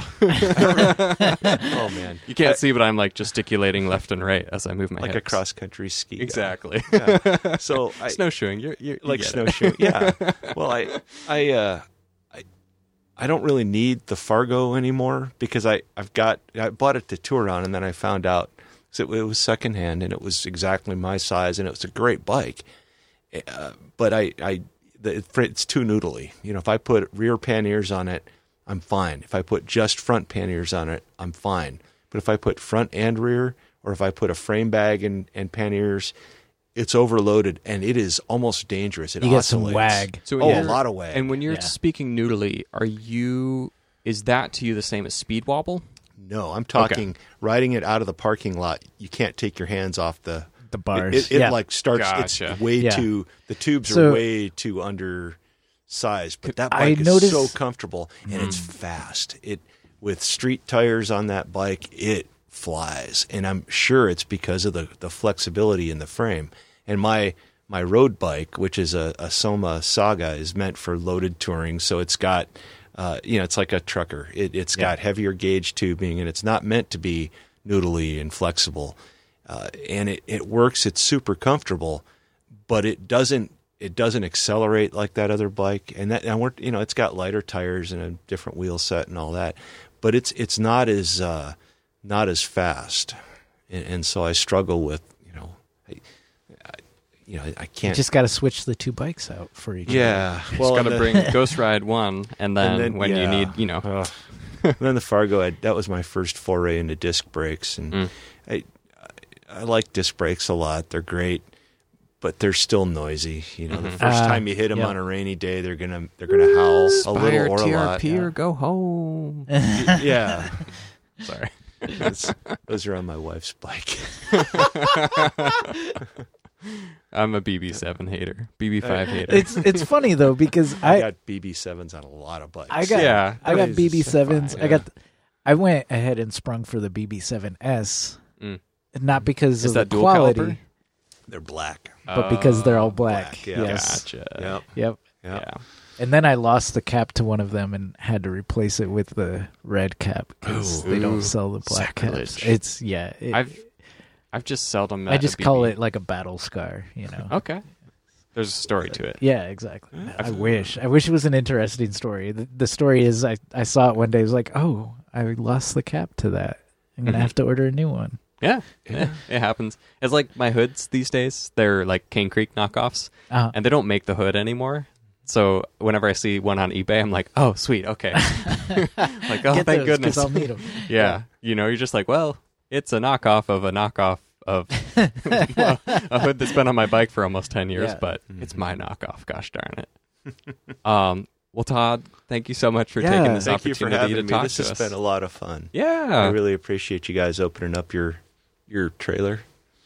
indeed. And, it's always uh, open. For It's you. been delightful. Thanks You know, for coming. I'm glad on. to help uh, watch Yeah. the new board in action. Oh yeah. Yeah, you got to witness. Mhm. I, I know It's- It just it just looks cool, actually. Like it really does. Um, Tim's like I don't know what any of yelling those at us. knobs or switches do. Tim's like yelling at us right now. Don't talk about the sauce. right, right. oh yeah. Does he have one like Mooney. this? I have no idea. No. I just I don't knew. know. I don't know. just- He just hates it when we talk about production. Maybe maybe, maybe this podcast and Sprocketeer listeners. If you want us to talk more about what we do behind the scenes, write us or tweet us or email us, and I'd love to. But Yeah. if if not, Ask a just question remain- about about production. Exactly. And we will answer it. if not, remain silent, and we'll take it as a cue. I mean, we'll probably share anyways. oh yeah, yeah. I'm just you know I've I've had my eye on this. Like I don't know, I'm such a tech weirdo. I've had my eye on this literally since the day it came out, and uh, just so pleased that we can finally move it into the shop. I, I just can't wait to make fat beats on it. Fat beats. Yeah. Did I? Did you know you can press all the pads at the same time? Oh no. It's pretty horrific, but it's really fun. so speaking of pressing pads, Yeah, which one of these is the calendar? I'm gonna guess. you got it. Up one, up one. Yeah.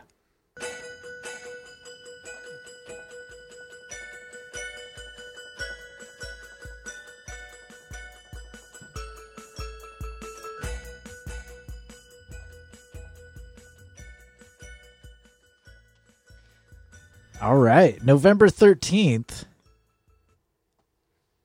is the bike parking code update weigh in at City Council. Oh, yeah. This came to us from our good friend, Chris Smith. Yes, it is. We've also- it sounds like, what the fuck? that's right. Well, and we will be covering is- it in our this news is and a headlines. very, very local event. Are they taxing bikes based on how much they weigh? Um, Oh, gosh. No, they're going to change or update the, the code standards for bike parking throughout the Oh. city. Mhm. And we kind of got into the weeds kind of well, I don't I don't know if into the weeds is the right term. We talked about this Yeah. uh last time Chris Smith was on. Mhm. So, uh yeah, Yeah. for those of you scratching your heads at home, um go back to that episode. Just punch in Chris Smith in the search engine on our website and find the latest one. Fret, fret not. I also put it in our news and headlines. Oh, thank you. We'll, we'll revisit with a, just a, you know just a smidgen more of context, but it was a calendar item.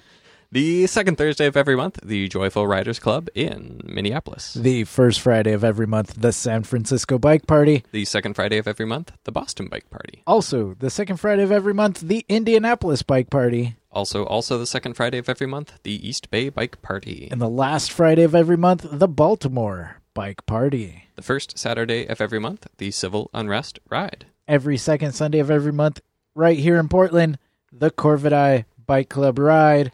Hey. And upcoming filmed by bike tour dates: Akron, Ohio, Keep Nov- it real. November 3rd, Pittsburgh, Pennsylvania, November 20th, Ashland, Oregon, December 4th, Bendigo, Australia. I was wearing your t shirt earlier today, Oh. December 4th. Also, same as Ashland, Seattle, Washington, February 28th, Pittsburgh, Pennsylvania, March 22nd. Whoa. Pittsburgh has two already on the calendar. Yeah, they are that cool. They're they're getting up there. They're, they're, They weren't that cool when I was living there, but they're getting cooler. is Pittsburgh the new Akron? Pi- Come on. I, I don't mean to hate on them. Like it, it was, it was a bad time for Pittsburgh. The Okay. late nineties. It's getting better. It's it's it's, It's- it's pretty cool around, now. yeah. No, it's it, no. The last time I visited was, gosh, I want to say 2006, maybe 2010. okay. Um, and it it, it was a It- totally different city than Mm. the city I left, we, and and I mean that Yeah. in the best way possible. we we were there. Um, we I'm trying to think of the year we did our our ride from. It was 2017. My wife and I rode the the C&O and the Gap. You know, Oh, yeah. started in D.C. yeah, Um, my son went to Cuba, and so we had three weeks on our hands with no, you know, he, you know, he wasn't around. So Yeah. we just thought, let's take a trip. And I had, you know, I learned about that ride listening to Pedalshift and Tim uh, Mooney, and we looked at it. It's separated from cars, and it, it just seemed to make sense. So we went to D.C. and we we rode that, and we spent a couple extra days in Pittsburgh, and it was. It was really a, a neat place. did you, know, get a, a Primanti Brothers sandwich? I don't know. you would know. Now you would have know. to go back. it's uh, Is it it's like a pound of meat on a couple of small pieces of Wonder Bread, or with is it? with coleslaw and French fries? Oh, I, I would remember that. in the Yeah, I did not. Oh, yeah. But it's it's coming around. the It's generic it- term worth is a another trip. plowman's lunch, but that was like their their Uh. claim to fame. Primanti Brothers is the is the delicatessen that like kind of made this famous over there. It's pretty awesome. Yeah, Uh, I didn't mean That's to interrupt. that's sorry. kind of no no. It's all good. What was your favorite thing about Pittsburgh though? I'm you know, interested we- as as somebody who lived there for a while. Well, I let me preface that by saying, like, when we left DC, it was on a whatever I, I don't remember Tuesday morning or Friday morning, whatever day of the week it was. In June, they were having a heat dome, which I didn't know what that was. Like this high ninety degree temperatures. Oh, because down in the valley between the the rivers, it just yeah? it was Just super humid and super Yeah. hot and so we rode the c and o um, and it, it just was uh, there wasn't much air movement and so Yeah. it was super hot we Yeah. were going to camp every night but then we decided maybe we'd camp every other night and find air conditioned lodging on the opposite nights and so we, we did that from dc toward cumberland and stayed in cumberland and then rode up uh, and, and the C&O is beautiful it's great but it's not a. Uh, it, you have to be on the. You got to be paying attention. It's uh, there's ruts and logs, Ah. and it had rained a couple times, so it was it was wet and it was muddy. And, and when you get on the gap, it gets better every day because then it's smooth. You go uphill a little bit, and then it's all downhill, and it's smooth, crushed limestone. And when you get close to Pittsburgh, it's paved. And then you roll in, and it's it's this beautiful cosmopolitan kind of place. So you get the you go down to where the fountains are and the rivers come together. And uh, I I mean we liked the we rolled in. We didn't know where to go because the the trail just disappears when you hit the main part of town. You cross some bridge and it's gone. It's gone. and you don't you don't know where you're at. And some people on a club ride, like the road bikers with the lycra and everything, they came by and they asked where we were going, and we said we wanted to go to the end of the trail. They're like, "Follow us," and so we were able to follow them, and it was a lot of fun. They took us right to where we needed to be. Oh, cool. And they Oh, were super friendly, and we just we liked uh, exploring the neighborhoods. Uh, it was just we hadn't spent any time there. I'd been there as a as a young child, and my wife had never been there, and so we just had a, a really good time exploring without any real purpose, Yeah. and it was neat. Saw uh, S- Squirrel Hill. Is that Squirrel Hill, Squirrel yeah, Hill. yeah. we went to that Yeah. neighborhood. It's kinda saw the yeah. colleges and Yep. the uh, the the giant college building. Uh, I don't know what Um, it's called at at Penn.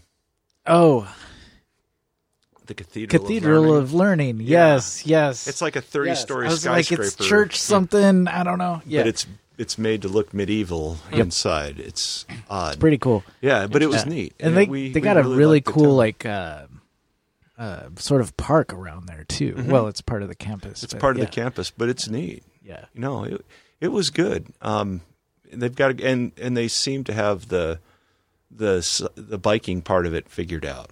You know, the trail That's was cool. really easy to find except for that last mile and a half or two miles, A- and, then there were just nice people that helped lead us the rest of the way. It uh, it makes sense then that they'd be doing two showings for uh, film by bike. Yeah. This is cool. In fact- keeping it February. bikey. Yeah, Yeah, or merch in their case. if you can't if you can't bike, you can You- you, can can sit that. inside and Mhm. in a warm yeah. theater and, and watch bikes. exactly.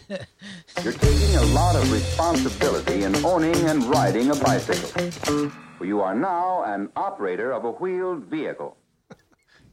We haven't done that one in a long time. I, I was just pulling from Google Drive. Yeah. Okay. That's what the label was. and now for I love, I love, I love, I love. Hey, Don't don't ever use that. But that's our calendar. no. You were totally right then. Yeah. Shit. Oh, that's all right. We'll fix it in post. Wait. Ha! Yes, the flag. What's up? Uh, I have a All feeling right. I'm witnessing post.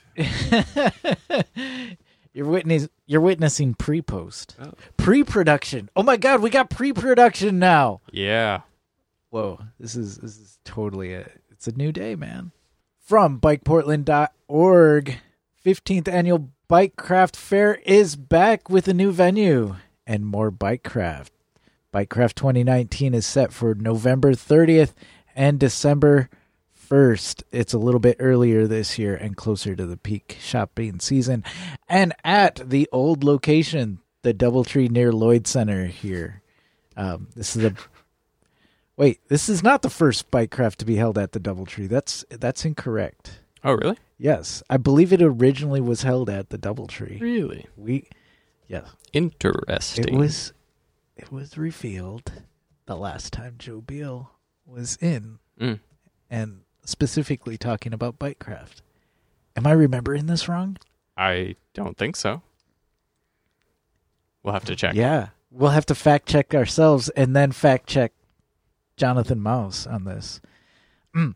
Also new this year is free beer and cider while it lasts.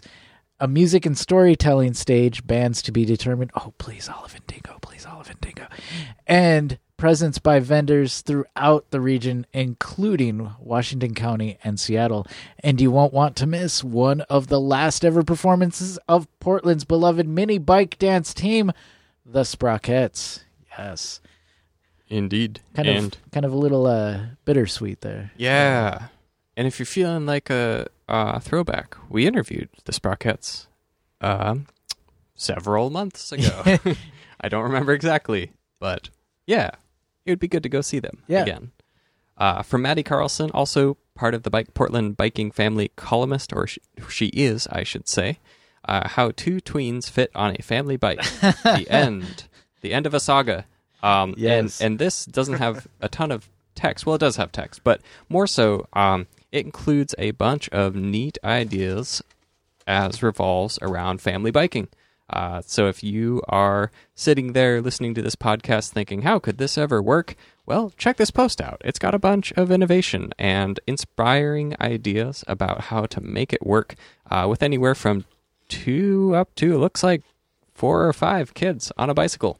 Um, and Madi talks about her own experience biking 178 pounds worth of kiddo uh, from point A to point B. So a good one to check out.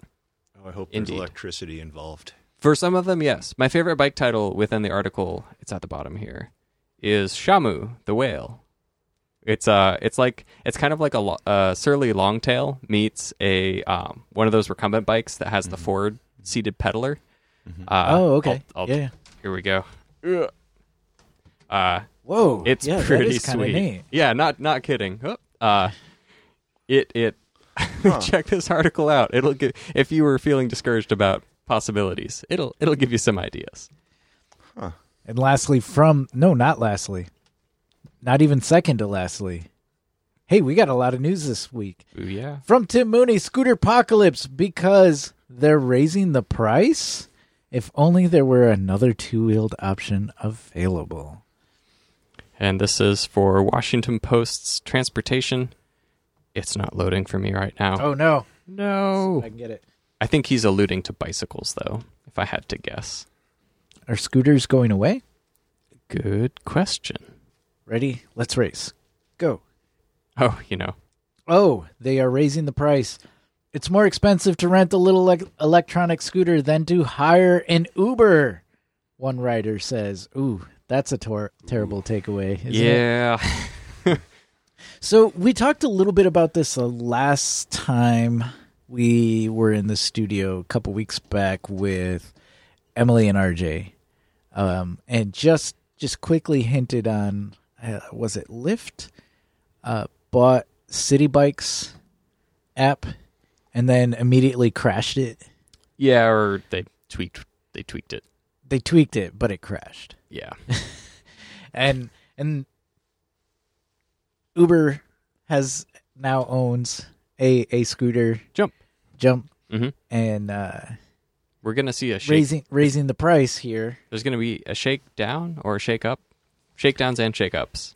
So this is reminding me of an era in history. People on the West Coast might be a little bit more familiar with this when trolley cars were kind of a means of transportation. I think that was nationwide. It was it was nationwide, Yeah. but I thought it was like more prevalent here in the West Coast. Um, but yeah, bigger cities like Portland, uh, San Francisco, maybe a little bit more famous. Famously, trolley cars was the way to get around. Mhm.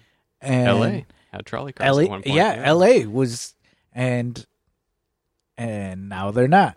Now Mm-hmm. the car is the dominant species of vehicle, hmm There's that. and uh, and one of these the sort of um, I'm I'm really like. I'm I'm slow to the point here, and I, I apologize. I'm just at You- a loss for this. words. But one of the the the uh, events or or or factors in the demise of the trolley car was automobile companies buying trolley cars Oh yeah. mhm, and then shuttering them.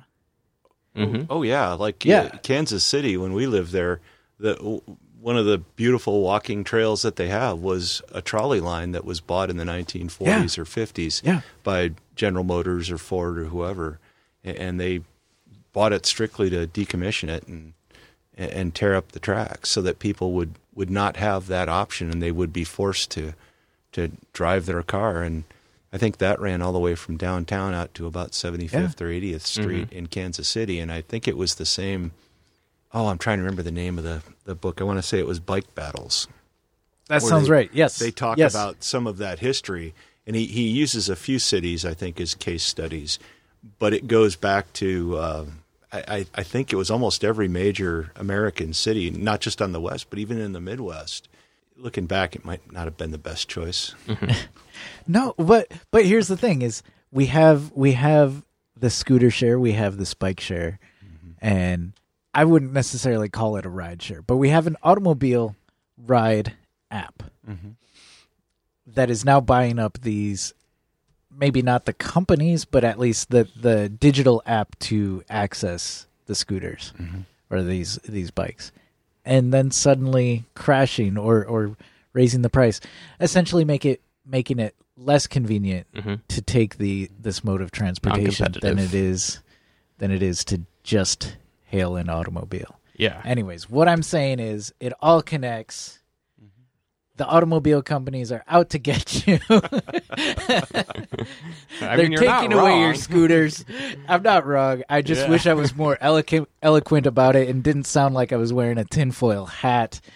But in the meantime, damn it, why did the automobile Mm. kill the scooter? Well, um, I'll I'll preface this with Money. leading. Money. With money. Yeah. No, that's that's well, why. that's why. Yes. Dang it! I'll, I'll preface this uh, as a lead-in to our next article.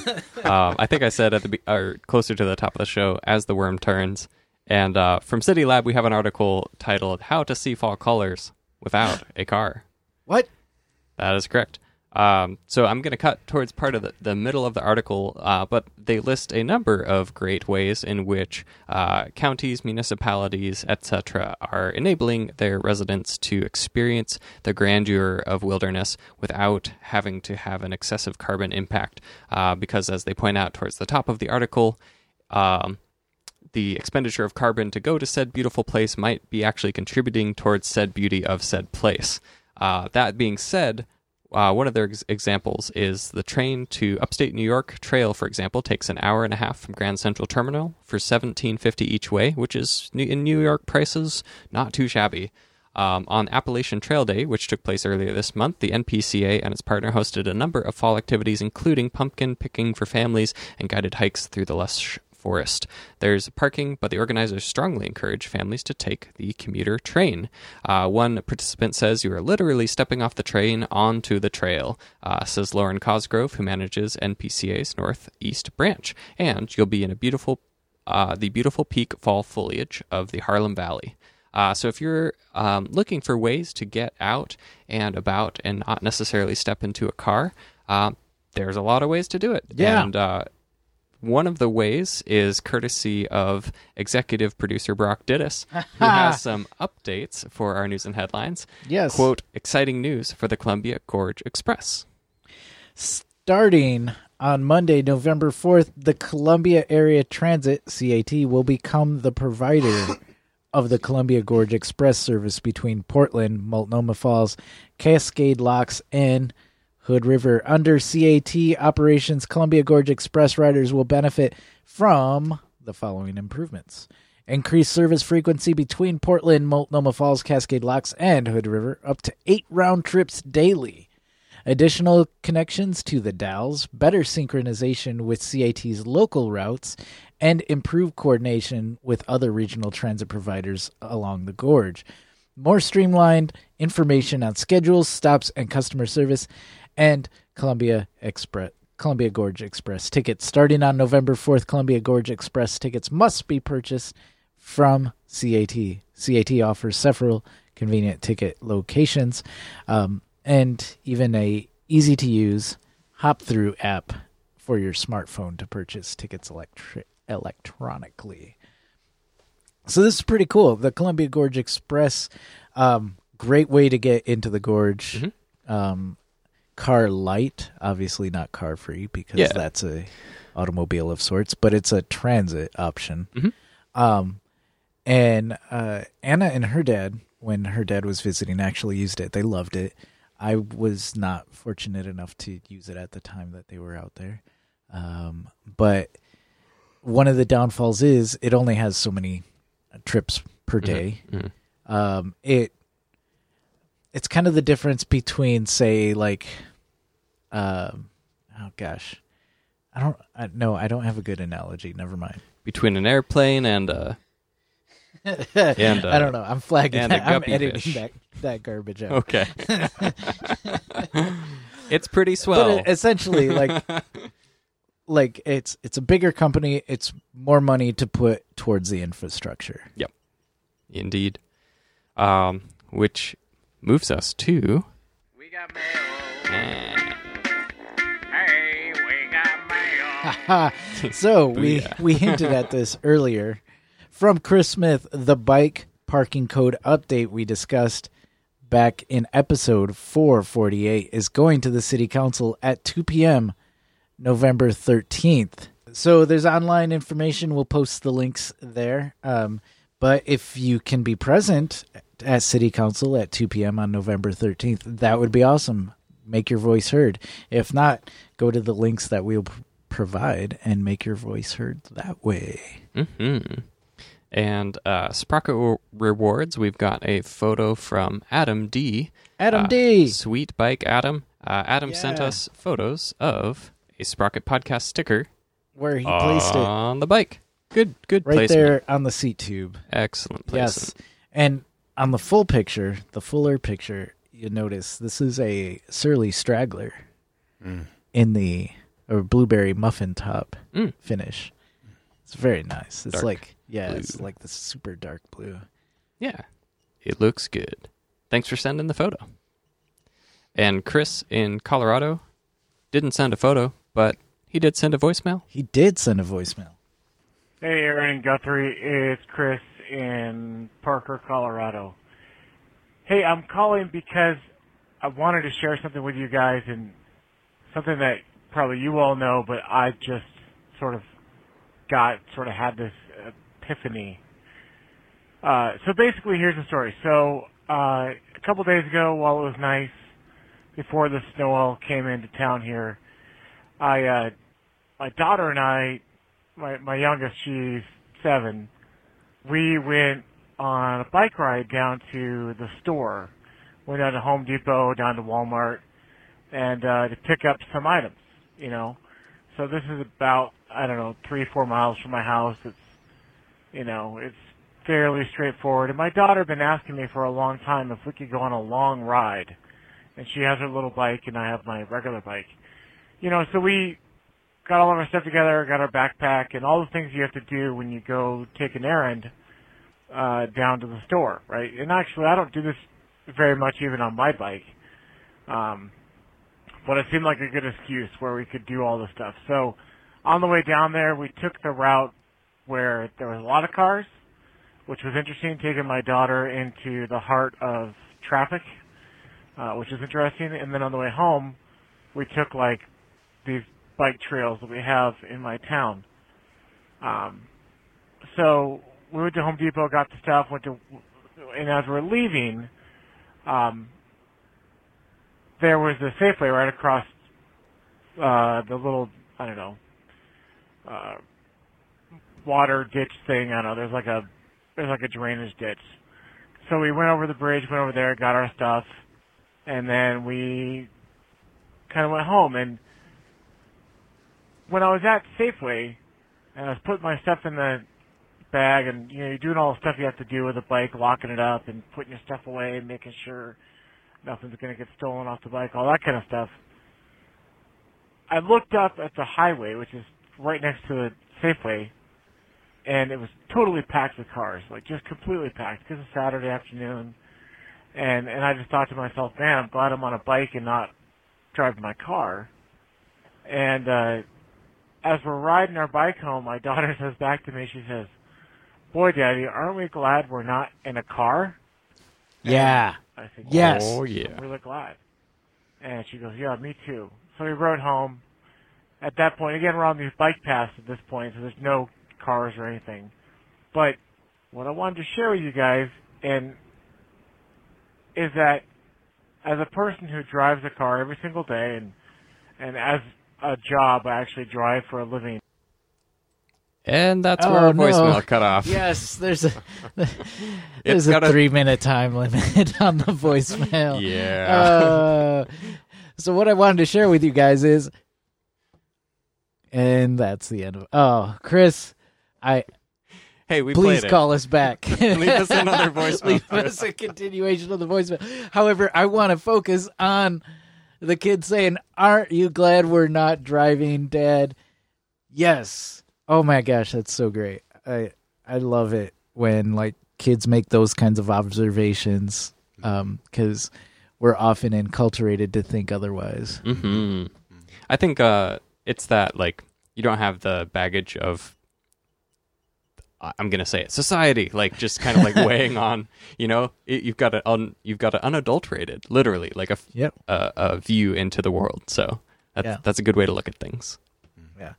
Um, I believe this is the same Chris that sends us these bikey photos. He says, Hey, saw this thing hanging on the wall in Parker. It's a Schwinn Haida bike. Single speed, 20 inch tires, Italian made. Ever seen one of these on the road in Portland? And I mm-hmm. gotta say, I don't think I have. I've seen various different kinds of like folding bikes, but I've never seen one like this. the closest It's pretty I've cool. seen And to it's got a age- bottle oh, dynamo. Oh wow, it does Yeah, you can like scroll up and see good the other old bottle pictures. Oh, dynamos man. My dad's cool. bike the first bike he had had a bottle dynamo and Oh, that's yeah. as much experience as I've had with bottle dynamos they still make them though Yeah, no. apparently they're pretty efficient Mr. Mr. Shawn Granton of the Urban Adventure Ah. League swears by them. yeah Yeah. Yeah, they're a good way to go. Um, I I think the closest to this bike that I've seen is a Moulton, which is Yeah. a totally different frame, but like this is kind of what it makes me think of in the niche category. There was another bike I can't remember, but it's it's very similar as far as like that hinge clamp. That hinge clamp was Mm. on a different kind of bike. Um, I can't remember who else made it. Uh, Bike Friday? It might even. What's that? No, no. It's an older. It's an Oh, older. okay. I want to say like Raleigh. okay, Their way old folding bike had that same kind of clamp on it. gotcha. anyway that's that's cool i like folding bikes folding bikes are are pretty cool. And Do tell. and yeah. Well now i'm like kind of fascinated by all the different kinds especially after that time uh in minneapolis where we saw this marlboro branded folding bike. Wow. yeah. Yeah it's got a whole history. I, I won't go into it on the record um because we talked about it in a previous episode but it's just interesting that marlboro partnered with a frame builder to to market this this folding bike it's Mhm. kind of cool wow yeah and well now we've reached the end of all things That's it. yeah You've made it to the end of yet Congratulations, another episode. Thanks for tuning in. Yeah. Mr. T, thank you. I'm going to shake your hand even though nobody can see this Thank happening. you. Thank you so much for for hanging out with us tonight. Well, thank you guys for having me. It's- It's just been really great. I I appreciate it. It was nice hanging out. Yeah. And thanks thanks to the beer mongers hmm for the beer, and thanks Guthrie for tracking it down and bringing it by. Oh, you bet. Thanks to the crew, and uh, thank you for being here. Really appreciated the chance to Thank talk with very you. Very much. Indeed. Shall we do it? yeah, I was I was about to switch to the music app to Do you wanna- but I don't have to. No, you, got go this. nuts. go no, nuts. no, you. Uh, uh. The Sprocket Podcast is produced at Stream PDX Community Audio Studio thanks to the generous support of OpenSignal. Our website is thesprocketpodcast.com. Oh, wait, wait, wait. Email. Wait, wait, wait, wait, wait, wait, What? wait, wait. that's that's gonna be such a cool button. Uh, it's gonna be hard for me not to draw attention to it every time. Um, we forgot to ask our guests. Oh, yeah. How should we read the outro? Oh, oh no! Don't put this on me. I will say it's Halloween when this is being recorded. Oh, that's true. Fair so enough. I don't know if you want to go with any kind of Halloweeny themey. Did we do? Did we? We did, well, we did autumnal, which turned to Halloween Oh, that's true. with Jonathan, I That's believe. right. But uh Should we be like so meta Halloween that we don't read it Halloweeny? no, Okay. no. I'm gonna I'm gonna riff off of what you just said. Okay, because I think last time I did like like uh, vampire or spooky ghost something. Spooky So- Ghost Vampire. Sure, sure. But it won't be Halloween when they hear this. No, it's true. But I'll follow let's, your lead. let's do this. Let's do this. All right. You go. You're you're dressed as a pirate It's for true. Halloween. It's funny because I Yeah. am. Yes, exactly. So since you're dressed as a pirate for Halloween, you, Yarr. you got to read it as as a pirate. Um, and since I'm dressed as a robot for Yeah, Halloween, It's true. I, you are. I gotta read this as as a robot. And oh man, too bad we don't have anything to take pictures with because you know That otherwise we, we would totally show you the pictures of Yeah. these awesome robot That's a crying shame. Pirate costumes. That's we're a real wearing. crying shame. Words can't describe what I'm looking at right now. Well, it's not a merman, that's for sure. Uh, that's a good point. All right. Our Sprocket podcast is produced at Stream PDX Community Audio Studio thanks to the generous support of OpenSignal. Our website is thesprocketpodcast.com. Email to the Sprocket Podcast at gmail.com. Call or text to 503-847-9774. Twitter and the Instagrams at Sprocket Podcast. Thanks to Ryan J. Lame for our theme music, Heartbird for our headline sounder. Marcus Norman for graphic design, And thanks to our sh- sustaining donors, Shadowfoot Katrina Mellumgard, Wayne Norman, Eric Iverson, Cameron Lean, Richard Wazinski, Tim Mooney, Glenn Kubish, Matt Kelly, Eric Wise, Todd Parker, Todd Parker Dan Gephardt, Who is a time traveler. traveler, Dave Knows, Chris Smith, Caleb Jenkinson, JP Cooley, Peanut Butter Jar Matt, Marco Lowe, Rich Otterstrom, Andrew in Colorado, Drew the Wilder, Anna, I am no longer programmed for love. Wah. That's a shame. Andre Johnson, King of Division, Richard G. Guthrie Straw, who is sitting right next to me. But I'm a Aaron pirate Green, today. Author of We Were Like Sons and founder of the Regranary. Campsite, Mac Nurse David, Nathan Polton, Chris Rawson, Rory in Michigan, Michael Flournoy, Jeremy Kitchen, David Belay, Tim McColeman, Harry Hugel, EJ Fitterin, Brad Hipwell, Thomas Skato, Keith Hutchinson, Ranger Tom, Joyce Wilson, Ryan Tam, Jason Oftenberg, Microcosm Publishing, David Moore, Todd Grosbeck, Chris Barron, Chris, Chris Barron, Barron, Chris, Barron, Barron, Sean Baird, Simon, Gregory Braithwaite, Ryan Morrow, Dude Luna, Matthew Rooks, Kaka, Marshall, Paula at Funatake Cyclecraft, Philip M, Spartan Dale, no relation, Mr. T, who is sitting right across from us. our matey, Bike Initiative Kiwana,